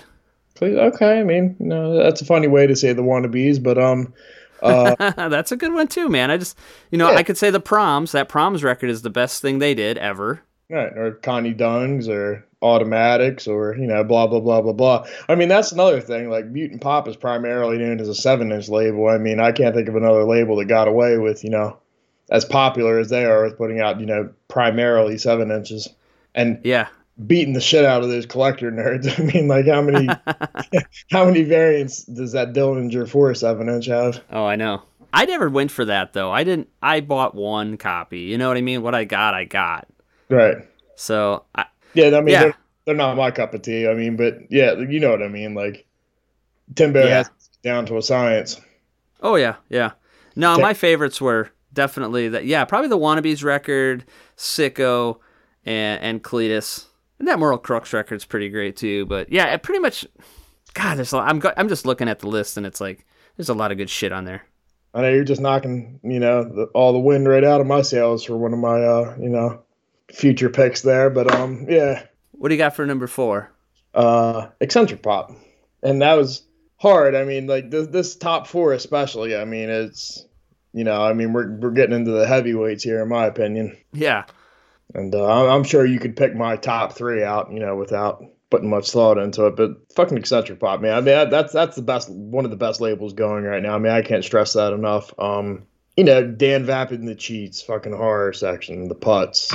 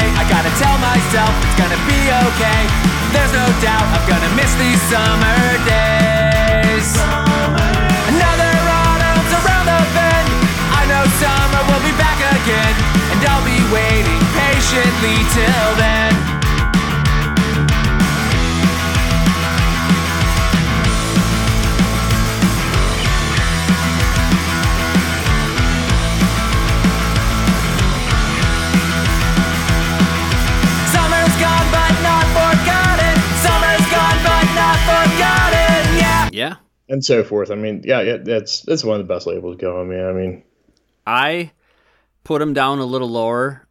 I think basically because uh, it's doesn't have the legendary status like Mutant Pop or you know the other label, and he's not as active as the uh, some of the newer stuff on my list. Even Ah. though he's still active, you know. Yeah, nah, man, that dude can do no wrong but lies. I mean, he could, you know, make one post a year, and that, I'm I'm sold. Man. Like, I, I was number one on that Patreon list, like the first person to subscribe to that thing. And Travis will even tell you, like, I was like the first eccentric pop collector nerd, like from the beginning. Like that, the Parasites LP is what wrote me in, right? That nonstop power pop. And the uh, the seven inch, the the four way split that came out with it. I forget which one came first. It's been a while at this point, but uh, you know that, and then that uh, the Sensibles LP, and you know Jetty Boys, and yeah, just fucking amazing. One of the best labels going, man. Lots of good stuff. Yeah, absolutely. So my number four is Mom's Basement. Ah, get the fuck out of here, man. You know what? I, it sounds like a cocksucker thing to do, but no, it's it's. I mean, we're talking about the bubble. You go down the list, and it's like, goddamn, man. I wanted to ask you something. The uh, the passport series. Yeah. I mean, is that something that's you're gonna keep doing, or is that just sort of? No, it, it's it's, it's a. Uh, I mean, I'm gonna. It might slow down a little bit, but uh, Volume Five is lined up and Volume Six is lined up. Um, nice. That's all I have right now. I mean, they, they'll come out, you know, eventually in 2021, 2022. You know, whenever they come out. But I mean, I uh, they're scorchers. I mean, like you, you know what's been released already. Like, yeah, I know what's been released, and I know one of them that's coming out. yeah. I mean, you know, Yeah. so, So I mean, you can verify that it's going to be a good one. Yeah, Yeah. yeah. Same with Volume Six. Like, yeah. Um, and the, you know, back to I'm going to circle back to It's Alive. Um, that passport split uh, seven inch series. I uh, that is an idea I took from It's Alive. Um, Yeah. I came with came with that idea from that uh, the Zatopeks and the copyright split. Stolen from Adam. Yeah, oh, like many things stolen from Adam, and uh, yeah, that, that's where I got that idea from. Yeah, so worst case scenario, you just blame that on Adam. That's why those things exist. So did you manage to keep like 20 copies of each one and at 5 years from now you're going to release a passport box set? No, I mean, I did. I've thought of that, and no, I fucked, fucked up real bad. So no, I kept you know a couple copies. So maybe I can make like one or two box sets and throw them on eBay and let the you know the the collectors duke it out. Yeah. Uh Yeah, man, but no, seriously, you run a great label. You're s- extremely active. um, you you play this. Uh, you've definitely introduced you know me and and lots of people to some great shit from Italy, and um, yeah, I mean the list here. Not even what you have coming up. It's impressive, dude. I mean, what are you on right now? How many releases? I'm like over forty right now. Um, Jesus. I have you know the the Jasons and Black Russians split that comes out in like two weeks. Uh, Yeah. you heard it here. Um, November twentieth that'll come out. Um, uh, Going Places LP and uh, uh, you know Secret Going Places other release coming out very soon and. Uh, you know the co-release with One Chord Wonder that'll all be you know by the end of the year into January, and then after that, I mean like the, the floodgates are going to open uh, come around springtime. I mean, we have a lot of shit coming up. Yeah. that'll take me well and well into the fifties there. Nice. Yeah, man. But yeah, definitely. And uh, like I said before, it's cool that you, uh, you know, you've been around for five years now, or five and a half years, whatever it is. But Yeah, yeah, And I pre- I appreciate it. I mean, I you know I I wouldn't put Mom's Basement above you know some of those other legendary labels that you've released, but you know I, you know I appreciate it. you know what I think it is though. I mean, I put you over. People get pissed, but I put you over Mutant Pop because I think of the full lengths. I mean, yeah, but Dude, that Jagger Holly record's better than anything on Mutant Pop. nah, you think? Yeah. Oh yeah. Yeah, I mean, it, it is really good. I'm not gonna lie to you. I mean, but- you're gonna put that up against any of the full lengths on Mutant Pop. I, it's not even close. and I love that Dirt Bike Annie record. And Right. what else is on there? You know, Even the After School Special record's great, but yeah, I'd, I'd go Jagger all day. Even that Sicko, uh, br- a brief history of Sicko. I don't know, man. Yeah, because you know, I have all that shit. You know, Yeah. So well, I mean, Yeah, uh, I, I, I, I don't know what to say other than thank you. I keep Yeah. saying it, thank you. dude, the Livermore's record is better than anything on on Mutant Pop. You know, Megas is yeah. So, anyways, I could go on and on, but um, Pop yeah, punk, and you got and you got the wannabes full length and not him. So yeah, fucking pop punk nerds, and you're so fucking mad at you when they hear this. I know. I, every week, dude. You better get ready for the fury, bud, because here it comes. Dude, I already heard it about the goddamn Descendents album. So, yeah, it doesn't end. But you know what? It's still fun. Yeah. Yeah. All right. Oh, thanks, man. I appreciate that. Yep. Top three, man. What do you got? Uh, Let's- this is, yeah, Stardumb. I mean, Yeah, of course. it goes uh, goes without saying what my top three is getting ready to be, and yeah, Stardumb. And like, go go through that discography and tell me I'm wrong. I mean, hearted windowsill. Um, Manges. yeah, Ape, man, Apers. Manges and fucking all that Apers shit. Uh, yeah, Retarded. accelerate. And and even more so what he's doing these days. I mean, he he's like you know just as relevant now as he was 20 years ago. Yeah, he took a little break, and I, it wasn't for very long, but he came back this year, and it's like, holy shit, he's just punishing us, you know, punishing our wallets. Yeah, absolutely, man. Jeff Palmer, I love that record. I can't talk enough about that thing. But uh, Lucy,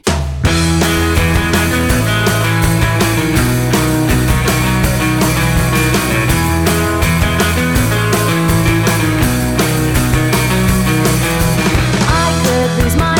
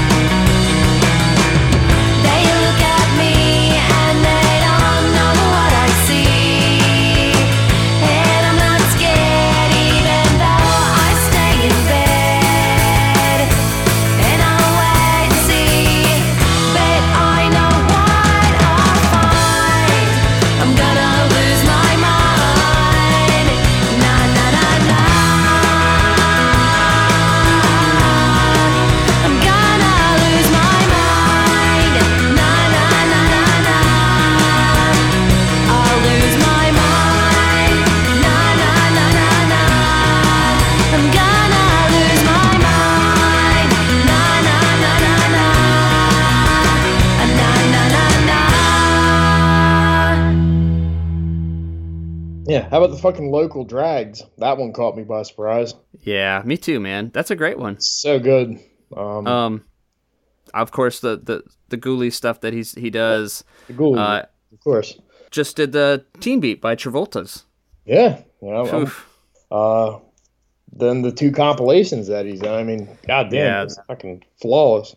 Yeah, that 20 years thing is it's really something special that how he got that to come together, you know. Right. Oh man. He's done tons of tons of great yeah. I, man. I a- and and that he's my number 2. Stardumb's my number 2 okay. on the list. So Oh man, I mean, you could just go on and on. His his the packaging, the artwork, he just he just does a great job. He's a super nice guy. yeah. Nothing against you, but he's just the nicest label guy. Oh, definitely. I, I fucking suck in comparison for sure. uh, I'm not fit the shiny shoes, but um, yeah, yeah. Stefan's a saint, man. Like, it, like I've said it before. Like I'll say it again. Like he has like the best center labels in the business. I mean, they're have said that before. just the center labels. I mean, they're so like fucking aesthetically pleasing. Fucking So- start. I mean, I, I here's the 20 more years. Fingers crossed. Yeah, it's crazy. I I traded with him in like 20 years ago when I started my other label, you know. We were trading back then and he was nice, you know. Right. Never had a bad dealing with him ever. Well, of course this year we kind of did, but that was just shipping shipping problems, you know. We'll blame that on U- U.S. Customs, right? I don't know who to blame, but it sucked. Hey, I got to tell you, I sent a package to Israel. No. Israel, huh? where the fuck was it? Was it Israel? I can't remember where it was. It was somewhere over there, and Damn. yeah, it was about five months. I got it back. Oh, it came back to you. Yeah, Oh. and um, it was it was just T-shirts. Luckily, because the box, man, it was rough. Mangled. That box that box went to hell and back. It was it was partially open, fucking ripped, torn, bent. Oh, yeah, it was two T-shirts in an LP box. So Yeah. I got lucky there, I guess. But uh, yeah, the money got refunded like three months ago because the guy was kind of, you know, he was impatient. Yeah. I So- guess in international shipping, it it needs to go quick during a pandemic for sure. Oh yeah, I think we learned a lot, huh? I can dig it. I think uh, I think the lesson that I learned was if you order at the beginning of a pandemic, Yeah. um, don't order at the beginning of a pandemic because man, it took some of those took forever. yeah. Man, like so many fucking horror stories. Man, I'm like I, I've aged ten years this year because of this stupid record label. Just with trade packages alone, man, like fuck with Monster Zero and Stardumb and you know, I, I try to run, you know, a cool distro and shit like that, but I mean like trust me when I say, you know, it, it's fucking hard to Yeah, to justify that shit sometimes. Like it's tough, uh, man. aside from me being a collector nerd, and I mean that's you know that's you know an easy way for me to get all these amazing releases, you know, for cheap, selfishly. And other than that, I mean, like, dude, this shit is so fucked right now. Like, especially, you know, coming in is not so bad, but going out is fucking abysmal. Yeah, Like four or five months for shit to even be like released from customs before it the trek overseas. I mean, this shit is crazy, man. no, Uh, my um, I'm still waiting for shit from Italy. oh, sure you are. That's not surprising. No. Um, I, I sent you know Monster Zero a, a package back in uh, in June, and uh, I just got notification the other day that it cleared customs here in the United States. It's fucking Wow. November. Yeah. Holy Yeah. shit. How about that? God, Ugh. they took that 160 bucks it cost me to ship it real quick, didn't they? I think every every label guy has a story from this year. Yeah, this this shit's been a nightmare. So, uh, you know, buy all the distro releases, um, please, and buy them all from Nate and buy them all from Kevin, and you know, we all we yeah, uh, blood, sweat, and tears on them things for sure. All right, man. What's uh that was your number 3, right? Stardumb? Yes. Um my number 3 is uh it's Monster Zero. Okay. All the same reasons, man. I mean, Monster Zero just from the from the moment they came out with with Mugwumps, you knew it was going to be something special. I mean, cool name Yeah. and and and a great logo.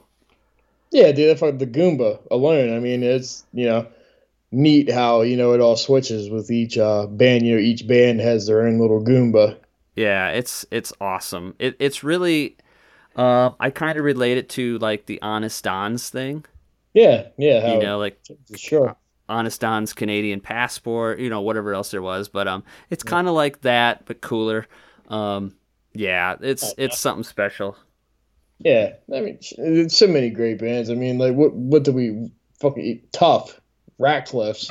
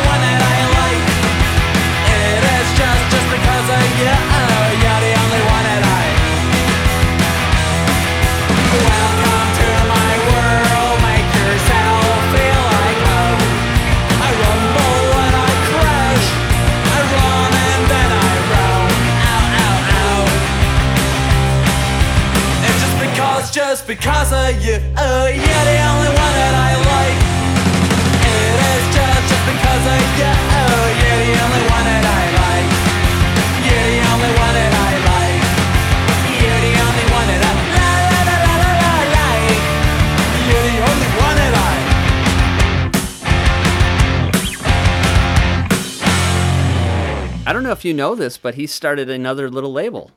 Uh, the metal label. Yeah, the Mosher Zero. Yeah, yeah, Yeah. That, I saw that. I mean, that's cool. You know, I know Yeah. I- he's into like thrash and shit like that. You know, that's you know not. Yeah, I, I don't. I'm not gonna say I hate it, but you know, it's not you know Yeah, it's not my uh, peak fair. interest. necessarily my gig there, but uh, yeah, it's cool. I mean, you know, that's you know, I think it's cool that he he started something else that he but he kind of kept it close with the with the zero part, Mosher Zero. right. I mean, it's it's it's cool. I'll give him some credit for that.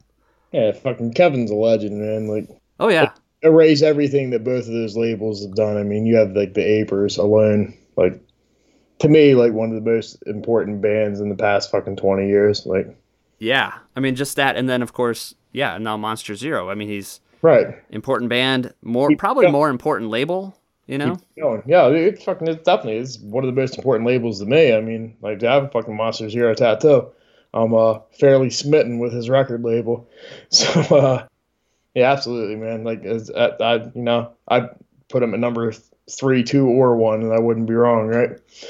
uh, probably wrong at number one, but yeah. Yeah, I know. You, you know what I'm saying. All right, what do you got for two then? My two was Stardumb. I already told you that. What do you think I have at number two I, I'm gonna guess uh, something pop. of of the mutant persuasion? Yeah, you're right. Yeah, Um, yeah, of course, man. it's fucking and uh, it's pretty obvious what our number one is. Um, yeah, mutant pops. Fucking it's you know important. It's important to you know to not just me but a lot of people out there. You know just what he's done and all the cool bands and you know just like the whole uniformity of all of his releases. I mean that's another label. It's it's it's aesthetically pleasing. I mean you have all these other, including myself, like ripping off the mutant pop look. You know. Yeah, he did a really good job at that. Can you imagine writing something up for the back of a record on every single record? Right. Oh Yeah. man. things are coming out like crazy too. Yeah, just how, how like influential this is mutant pop. Uh, just this is Waterslide. This is you know every SP. other, every other record label that's done this thing by now. You know, it's it's yeah iconic. It's- Yeah, for sure. And I mean his his biggest thing, I mean other than Mutant Pop was was uh was the distro. That that was a huge thing, you know. I mean, he used to buy from me. And he was like the only person that ever paid really, you know. yeah. And um he would buy 30, 40, 50 copies right away. Every Yeah. record. And they'd pay you up front, write a check. Unbelievable. Nobody else did that. Timbo was good for it, wasn't he? every time. And what the other thing that was cool is there was a Mutant Pop Fest, and it was on the other fucking side of the country from him. Yeah. I never went to that, but that would have been cool. I think it was in Ohio, right? Warren, Ohio. Yeah, I, I think so. Yeah, um, I, I've seen video from it and shit like that. Um, yeah, um, looking to like Timbo to this day, you know, he like he had he's sitting on a fucking a treasure trove of records in his shoe store, Yep. and I mean, it took some serious convincing, but you know, uh, a couple years ago, uh, Matthew from uh, Something to Do and I spent several hundred dollars with Timbo, and we bought like a shit ton of mutant pop stuff. And Matthew's his shit's all in the store, but um, I'm really bad with money, so most of my shit's sitting in what I call the vault. So maybe uh, one day I'll have a whole bunch of mutant pop shit for sale, maybe, or I might just sit on it, you know, and let it appreciate in value. Y- yeah. Timbo told me he he he had a bunch of stuff. Tons So- of stuff, It's crazy. tons. Why, what's he keeping it for? I don't know. I don't know. He likes holding his own records like he holds like he likes shoes. I guess, man. I don't know. The fucking what's it? What's it? The the the sh- the shoe hutch. Yeah, yeah. We had to, we had to cut a check to the shoe hutch to get those records. It's so crazy that we would know the name of the of his shoe place. Yeah, for sure. That there you go. I mean that that's you know. That being said, that's why he's my number two. I mean, just a legend. Yeah, I mean, it's it's just when I think about it, it's just kind of funny that you know we were we were twenties, you know, early twenties, maybe younger, and we paid so much attention to those those monthly catalogs. I think I read everything in there, you know, and uh, just learned so much about that guy. It's too bad that he just this doesn't have the interest anymore because it Yeah. seems like he could start it back up. I mean, I know he tried, and I think the market had kind of. I think his he wanted to run things the way that he was running them. You know, Yeah. no PayPal except checks. You know, Yeah. time That's- moved on. Se- Send cash in a well concealed envelope. Uh, those days are over. But I, I, it seems like if he wanted to come back and changed his you know business model a little bit, he would he would be successful. Oh, absolutely. You know? I would buy everything that he released. Enthusiastically and blindly buy everything that he releases. So, uh, should we move on to our number one? I know we Yeah, both have the same let- one. Let's just talk about Lookout and Panic Button real quick. Um, what do you Yeah. got? What do I got? I mean, the Lookout catalog speaks. what do you got there, bud? Uh, Screeching Weasel. It- en- Enough said, right? Yeah, I mean it doesn't end. Ghoulies. Mr. T experience. I, Operation Ivy. Fucking Green Day. then you think, I mean, just you put Panic Button in there with it, and Right. um, and of course, you know, Lillingtons, Weasel, Moral Crux, Yesterday's Kids, Enemy You, Wannabes, Yeah, one. and Yeah. Eyeliners. Lookout was, um, I think Lookout is like just that legendary benchmark that no one, it'll never happen again. Yeah, it's yeah that that time has definitely came and went and yeah, that- ne- never like you said, man, never again. Um, just the importance of that label and just like punk rock in general. I mean, like it's reasonable to think that like without Lookout, you know, punk rock wouldn't have broken to the mainstream. I, I yeah. I mean, it's one of those. Dookie. Oh, that that was to, to me i mean dookie was like the you know the, the breaking point into the mainstream i mean that's when you know you heard fucking basket case or longview you know every 30 seconds on the radio back then you know yeah.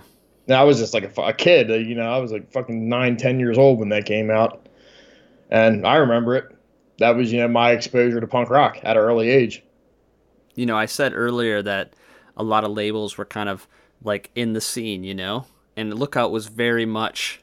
he was their he you was know, Yeah, it was, and so many good bands came out of that area, but You know, I don't know how they attracted, you know, the Screeching Weasels and the and the Queers, you know, but you know, those bands um I don't know how they did that, but those th- that's what made that label special, I think. It wasn't the local, you know, the local bands, even though they were great, Green Day, Mr. T, you know. Yeah, Um all that. Yeah, sure. but I it mean- was the Weasels and the Queers and and the whatever else's that weren't from that area. Next. Oh, absolutely. Um, yeah, I mean, to me, that that's lookout. It's not necessarily you know those early bands. I mean, Operation Ivy, you know, was and Green Day were really important to the you know to Yeah. their years. But I mean, he's fucking Screeching Weasel, the Riverdales, like, like you said. I mean, this is like everybody's top five favorite bands are on lookout.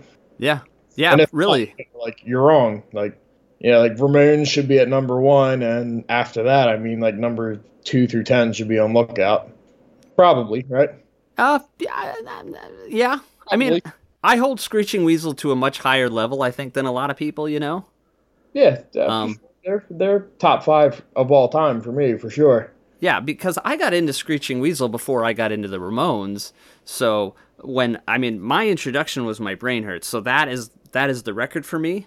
Right. It's one of the most important albums of all time in punk rock. I mean, our our flavor of punk rock anyway, right? Yeah, I mean, all the bands that the records that we talk about the most, the Queers and Weasel. I mean, they all they were all huge records in you know, but you think of the Green Day records that were on Lookout and the Operation Ivy record. Think how much money that those records made. Right. I mean, they put out so many other shitty records, you know, like the later oh, Tons Lookout shit. shit. Even some of the earlier stuff is shitty. Let's not kid ourselves here. Oh no, I've I, I but you know yeah, we did it we did an early episode on Lookout and I yeah we went through the ringer for it. fucking you know. Oh yeah, I don't like the first or the early Lookout stuff as much. You know, there's like the first ten releases I don't give two shits about, and the know. last ten releases sucked ass too. Yeah. You know, it's that middle mid '90s to late '90s time period that made that label so fucking good. Yeah. The the- the nineties for sure. Um, had that like where would quote unquote pop punk be without Lookout? Like, I don't know, man. yeah. I mean, look what happened to it without Lookout. lit to this shit. I mean, everybody knows that. I mean, you know, I'm not, you know, trying to keep regurgitating facts here, but everyone knows Yeah. that. Yeah. Um, I, I think the most when I think of Lookout, you know, I mean, besides all the imagery, all the cool shit they had, they had the cool posters, you know, that you stole, you know, that kind of stuff.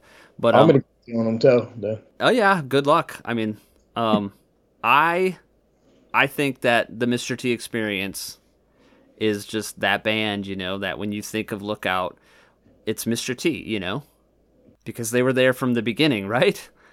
And they never left. All right. And I mean, even their artwork, it went along with the Lookout, the artwork, you know? They seemed like the house band. Last time I listened to you, oh, I almost wondered dead. You said things would get better, but it hasn't happened yet. And when I look at your picture,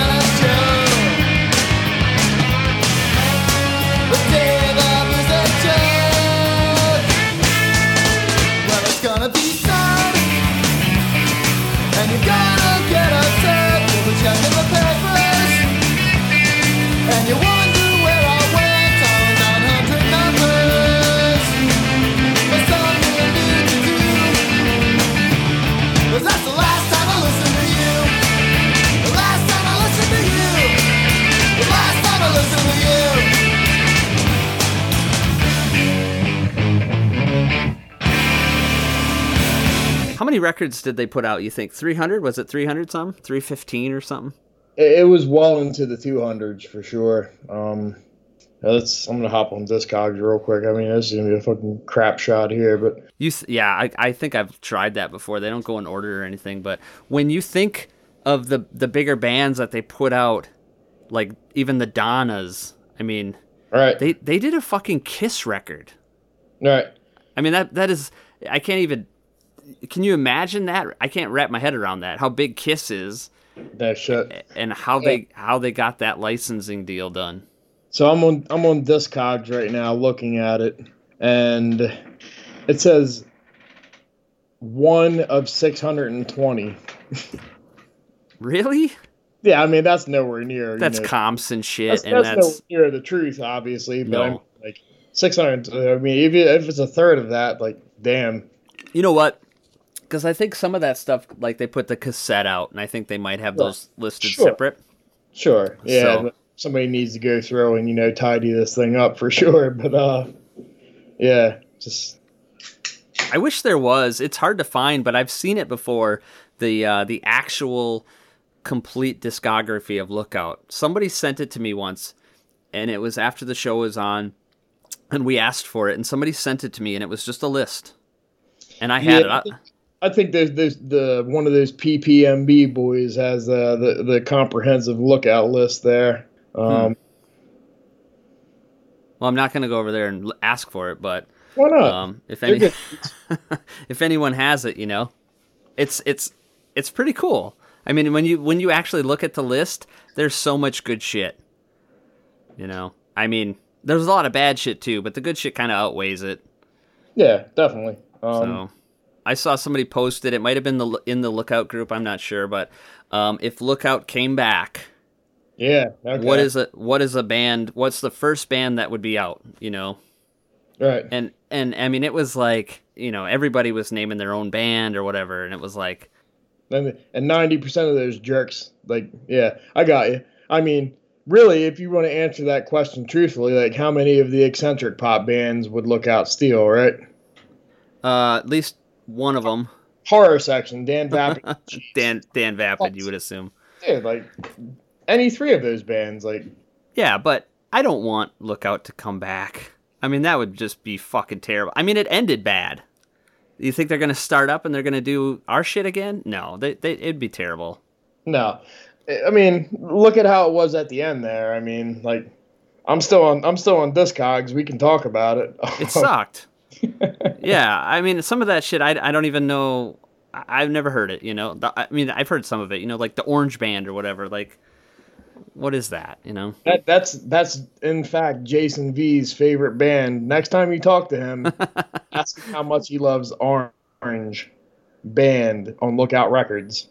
There at the end, and how great they are. He'll tell you. I mean, he's very passionate about that band. You know, it's it's admirable. I know he doesn't like that band. He loves that band. Stop I it. know he doesn't like them because of the name. I bet Yeah, he's he's very very choosy, isn't he? he's a name guy. If he doesn't like the name, Yeah, cho- choosy Jason's choose Jeff for sure, and he doesn't like that shit. Like I had to like I essentially had to beg him into checking out like some of the fucking like the bands that you know we worship. He's like, no, I just I don't like that band name. It's fucking stupid. I'm not. They're gonna remain nameless, but you know, like yeah, he's he's very choosy. yeah, he did that for one of my favorite bands. He won't even give him a chance. right. So that's fine. All right, man. Well, what about some honorable mentions? You got any? Uh, yes, yes, I do. Um, fucking dumb records out of Japan. Good. All right, like Not dumb. Yeah, yeah, like the. I mean, just even the best of app like CDs that they put out. I mean, you know, Those whatever. cool. Like, yeah, it's fucking uh, Dee Cracks, Apers. Uh, I, I'm sure I'm saying the name of this band wrong, but uh, Pr- Price Dweefkes. Dude, How you say I, that? it's it's been a mystery since the first time I saw that band. You get Saw fucking that Kev- band's name. Get Kevin Aber on the phone. I need some. Um, Heather told me how to pronounce it once, and I don't know how to say it. I can't do it. Get Heather on the phone. Hi, guys. The name of the band you're looking for is Price Preisdorfkas. Stoma Idiota. Bye. Yeah, I mean, dude, fucking Socho Pistons alone. I mean, goddamn, dude, it's like fucking Nass is like probably the best like Ramones core slash pop punk, whatever you want to call this shit, drummer. Oh yeah, Period. He's a fucking. He sounds like a drum machine. he uh he would have been in the Ramones had they been around. He, he's a drum machine of fucking ungodly like talent. Uh, yeah, it's fucking dumb. Uh, what, what do you have? Well, I'm gonna. The last time we did this, this label was on my list, and I took them off. Honest Dons. Okay. Okay, Honest Dons was cool because Riverdale's, Chicks Dig It, Teen Idols, Muffs, Big in Japan, Squirt Gun, J Church. Great records, right? Great bands. Right. But it really, the more I thought about it, is it, it didn't feel, it didn't feel so much like a label as it, it felt like a tax write off. Mm-hmm. You know, I mean, he got the sign. It's like if you really like these bands, just put them on Fat. You don't need a side label. You know, just have, you know, Lookout had different shit. Everything wasn't Screeching Weasel. You know, No, the skate punks were gonna weren't gonna have that shit, man. Like you know, this shit's all clicky and I know, but with the and shit, and that's exactly what that is. I mean, you know, they weren't gonna fit in with your no use for a names and your Lagwagons. So he had Honest Don. I mean, to me, I mean that's like the best things that he's ever done was on Honest Don's. oh yeah, for sure. But I think just re- it- repeat that list of bands you just said right there, and you know, quote me there. Like, yeah, that's the best thing that that that he's ever done. Like, Yeah, but I think it would have been better for the bands had they weren't on this fucking stepping stone to fat. If they just would have, some Teen Idols would have been fine on fat. right, You know, Yeah. I mean, muffs. those. I mean, I get it. I mean, the guy who loves, you know, the douchebag who loves fucking leg wagon, he's not going to be into the muffs necessarily. right. You know, and vice versa. But you can listen to shit before you buy it. You know, being Yeah. on fat just gets you in more places. You know, the muffs didn't need that. You know. Or even back then, just buy one of the five dollar comps. You know, pre-internet. Yeah. Yeah, exactly. Um but yeah, I mean that it sucks because I know those those bands that put out records on Honest Dons, can't, they can't get them back now. Yeah. I know of two of the bands that are that have tried and they just can't. So All right. Well, I mean, what are you gonna do? They, they don't have that, that sort of money, now. yeah, He's gonna, he's gonna litigate the fuck out of you. he's gonna litigate your brains out, bud. Like, what are you gonna do? yeah. So that's why I took it off the list. Great records. Grab an OG Not- copy and hold on to it dearly. Yeah, not so great label. You got another one? Uh, uh, yeah, Screaming Apple out of Germany. Good one. Just on the fucking just the Travoltas and the Yum Yums alone. Yum yums. Yep.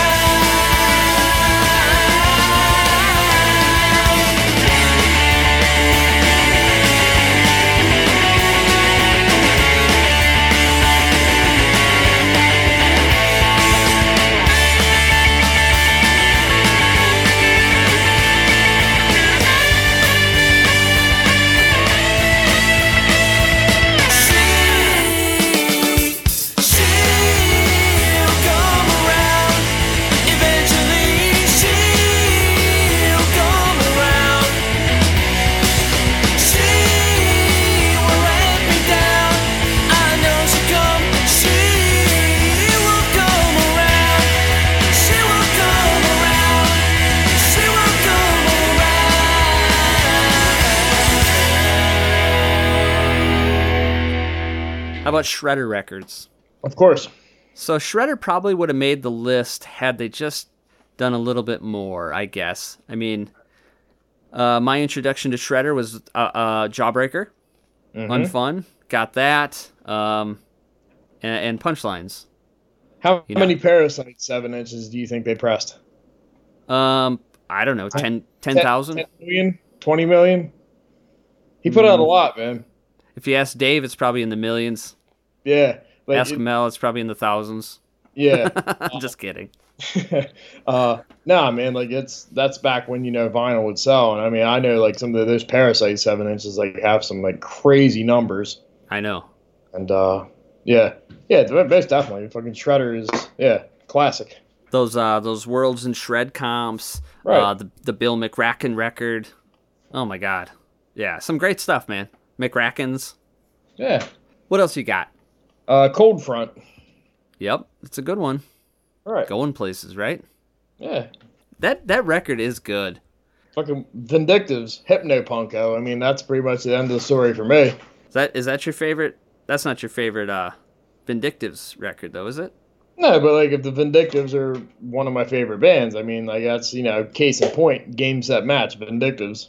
You know, that, that's you know, you can go through all their other amazing releases, but know, that that's where I stopped justifying my choice. Yeah. Uh Moral Crux for me. They re-released that uh I was a teenage teenager thing. Right, sloppy seconds, Travolta's. I Yep. mean, I'd keep going, like, but yeah, Did you ever uh did you ever hear that All Systems Go record? I don't know if that's something that you'd like too much. It's kind of in that big drill car all kind of sound. no, It no, was a I cool record. I've ever heard it. That was a cool record. I like that one. Um, and another label that did put out a McRackins record. I think everybody put out a McRackins record. You should too. I would probably put out a McRackins record. I like the Everything- McRackins, man. Everything will be right with the world. Um, how about Johann's Face? Yeah, I mean, I like that label. I mean, I I like the Smoking Popes. Uh, put out the Cletus full length, some Zoinks, the Strike, Sludgeworth. all right. Yeah, cool label out of Chicago. Yeah, you should just fucking Sludgeworth. You said it, Sludgeworth. Like, Yeah. They had some weird shit though too. They did some weird kind of more I don't know, indie rock shit that I didn't really didn't gravitate to. yeah, I mean, you had me at Cletus and Sludgeworth. Like, I'm gonna hop on this Discogs, like, see what what else I'm missing out on here. I'm not, you know, super familiar with this label. I, you know, I know of it obviously, but A lot of Chicago shit like uh, they put out the first Alkaline Trio 7 inch. Leonard's Innards. Um the Traders um Yeah. How about uh trying to think of other labels. Doctor Strange, man. I I told you about that last time that kind of legendary label, you know. Maybe Right. not stuff that I still listen to a ton, but um yeah, I mean Sinkhole was a cool band. Uh Bull Weevils Rhythm Collision had that ah man, that was a great record they put out. Uh Yeah. face Didn't they do like a bunch of Guttermouth shit? uh I think so. I never liked that band. Right. Right. But yeah. um, yeah, he still has. I don't know if you've ever seen his uh like night. I don't know if they're every night, but he does them a bunch where he's just like slinging records on the internet from his store. Yeah, he's a, he's an entertaining dude. Um, Yeah, it's like cowbells and car horns going off and shit. Yeah. I don't understand what's happening, but yeah, he has like uh, speaking of great distros, man. He, he you can find some shit there on their website. So I've gotten all sorts of shit over there, like over the years. Like I've got like a couple fastbacks LPs. Uh, I think I got like Misfits, twelve hits from Hell off there. Crimp Shrine reissue. Uh, like fi- recently, I got like a fifteen reissue off there. Yeah, he has some shit. I'll have to check it out. I hear I hear a kid crying. What's going on? That's a cat. She uh Oh, she caught a cat. Yeah, she's showing off because she caught one of her toys. Is Jeez. that the mom's basement cat? Yeah, that's a fucking office cat. She hunted and caught one of her toys, and now she's being really loud and obnoxious to make sure that we know that she caught that toy. It's a daily occurrence, and uh, honestly, it uh, it never gets old. Um, I love it. Not yeah, it, it never gets old while you're trying to sleep. Um, my mom used to have uh so uh this was way way back when 30 years ago she for for christmas she got a dog like she went to a rescue and, and got a dog, and I went with her. I didn't live with my mom. I lived here. My mom was in Madison, but um, I went with her, and we go to this house, and there's all kinds of dogs running around, having fun, and then there's this one other dog sitting in the corner, you know, and my mom gets that dog, and it's blind Okay. and it it ended up being a great dog but my mom lived in this apartment with hardwood floors so you could bounce you threw a you throw a tennis ball across the floor and the dog would find it off sound and smell. So it might that it might it might take a few minutes. That that dog essentially was a bat, huh? yeah so i would to fuck with the dog of course i would bounce the ball catch it and that dog would walk around and it would run into everything you know the table the couch the walls you could hear it. Well in the middle of the night you'd hear this the, i don't know why the dog but w- was up but you would hear it just smash into a wall and its forehead was uh, like like there was no hair there it had hit things so often that it was just too dumb you know i mean it wasn't dumb it was just blind you know That makes me a terrible person for laughing, but his head was permanently dented in, huh? Um, Yeah, I mean it was funny, but I mean I felt bad. I'm not a complete asshole. I did feel bad for the dog, but yeah. yeah. But every night, man. That's fucked. My uh, my mom had these two little like miniature pinschers. Um, they, these things are mean as fucking rattlesnakes. I mean, they they bit me once a day, every day for years, and you know, eventually, you know, the ravages of time caught up to them, and one of them went blind, and for whatever like it always enjoyed barking out of the back door, you know, at nothing as those little asshole dogs do just barking at nothing. Like Yeah, yeah. it, I, I, for whatever reason, I guess you know, just from muscle memory, it learned, you know, it went blind and learned where this door was. So it would be standing a couple feet to the left of the door, like at the wall, like going absolutely ape shit, like trying to attack whatever is outside. Like it would be like fucking drywall, just trying to tear it to pieces, like trying to eat its ankles up the steps like it used to do me. And yeah, that yeah, that it's funny, but at the same time, you know, kind of like sad. You know, you feel bad for her. Yeah. That dog is a fucking asshole, man. It, it tore my legs to pieces for a long time. Yeah, we we have uh, two dogs, and I don't like either one of them. But one of them's good. One of them's one of them is that asshole dog. Anything, any movement, any sound, it's got to just completely overreact. okay. Um, it, but it watches TV, and if it sees a dog on TV, it completely loses his fucking mind. He'll run. Our TV is on, obviously, uh, it's got a wall behind it. Well, the, the other side of that wall is a hallway. The fucking dog goes back there like, like it's behind it or something, you know? yeah. Going in for the sneak attack, huh? Yeah, it's it's the dog is completely out of control. So the other dog barks, but only when only when there's actually something there, like outside, you know. Yeah. But okay. yeah, Fucking And- dogs are. We we have this dog now, you know, Trisha and I. Her it's her dog named Emma, and this thing is so fucking weird. I mean, like it's like it's it's like it's perpetually stressed out about everything. I mean, it's just, it's always like scared of everything, and its eyes are like bugging out of its head. It's like some like weird yellow lab and moron mix, and it uh that, that dog's funny as shit, man. It it's, it's it makes all these weird noises, and it's always like scratching its ass on the furniture and stuff. It's it's like it's like a fucking a comic book character. yeah, you should meet her sometime, man. Like you're fucking yeah, she's something. Her name's Emma, and she's uh she's she's gifted for sure. yeah, man, fun list though. Yeah, yeah, we got kind of off topic there, huh? It's all right. I I get off topic too easily. yeah, yeah, that's definitely cool. I mean, I'm always happy to nerd out about you know my favorite labels, releasing my favorite albums. Like, Yeah, I just yeah, it's it's just something that I don't think a lot of people like to talk about, you know? Like labels, you know, you're not just going to sit around with the average guy and just shoot shit about punk rock labels. But it's Right. just it's just something that I've always done. I've always had an interest in that. I, I think it's you know like it's it's especially relevant within the punk rock scene too, Yeah. Oh yeah. more so than any other genre of music that you know I've you know had any you know experience in there. I mean, I guess like metal like a little bit, but yeah, definitely in punk rock. I mean, like labels are you know everything. Yeah. See, I don't know. It. I, I assume there's metal guys that are like this too, and the only thing, the, the only other thing I know is like you know like the old time shit, like Sun Records and Motown and stuff. I Yeah, mean, yeah. other than that, I mean, nobody cared what label you know Dokken was on, do they? I mean, Jason V does, but you know, Yeah, he loves shit. yeah, but I mean, you know what I'm saying. I, I don't think that wasn't a big deal. But with like our shit, I mean, anytime I mention something's coming out, hey, there's a record by so and so, and everybody always says, everybody says, wow, what label? Who's putting it out? You know? Right. That's yeah, like- yeah, that's, that's cool, man. I mean, it's like, yeah, as somebody who runs a, a label, I mean, that, that's that means a lot, you know, just to even just see somebody, you know, mentioning that, you know, Mom's Basement Records or Hey Pizza Records is releasing this record, you know, it, it's cool. And they, you know, I, you know, it's cool. Yeah.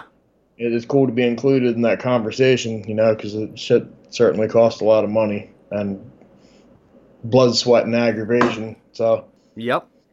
So, yeah, man. Well, fun fun times here. Um, getting a little long tonight, so Yeah, shit's spiraling out of control quickly. yeah, yeah. So, what are you going to do the rest of the night? Oh man, get Drink? drunk and get drunk and fall asleep. Yeah. You know, How late do you think you stay up on a night like tonight? I don't know. I probably fall asleep about two, three hours ago. I'm, uh, you know, getting getting up there and you know getting all crotchety and get off my lawn and stuff and Well- escape on the sidewalk. Old But, man uh, Proffit's going to get you. Yeah, you know, oh, old man, yeah.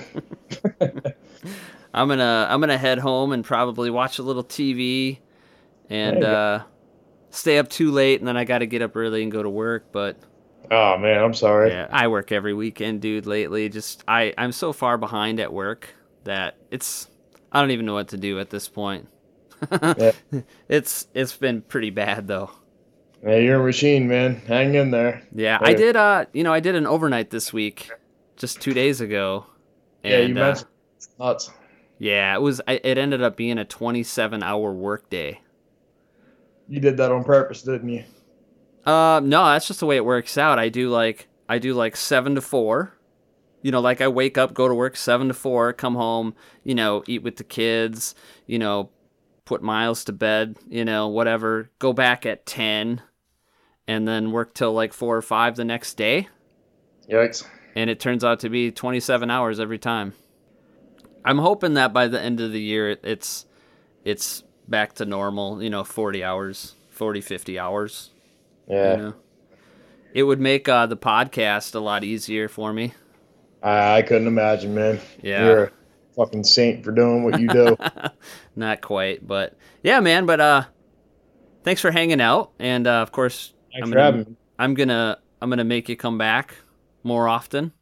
Whenever, man. It's you know, it's my pleasure. Yeah, this this has become uh, uh, like mom's basement podcast almost lately with the with the Jasons and going places and yeah, whatever else is next. I'm I'll talk about. I'm sure. So Hey man, I, I you know I appreciate the support and it, it means a lot. And you know, all the listeners and stuff. You know, thank you guys. You know, I know a lot of you guys support the label, and you know, it's you guys are what you know makes it worthwhile. God knows I'm not paying the bills off punk rock, so keep it up. I appreciate it. All right, John. Well, uh, go get drunk and uh, don't stay up too late. Have a good weekend. All right, man. You too. You know, good talking to you. All right, see you, dude. Goodbye to you.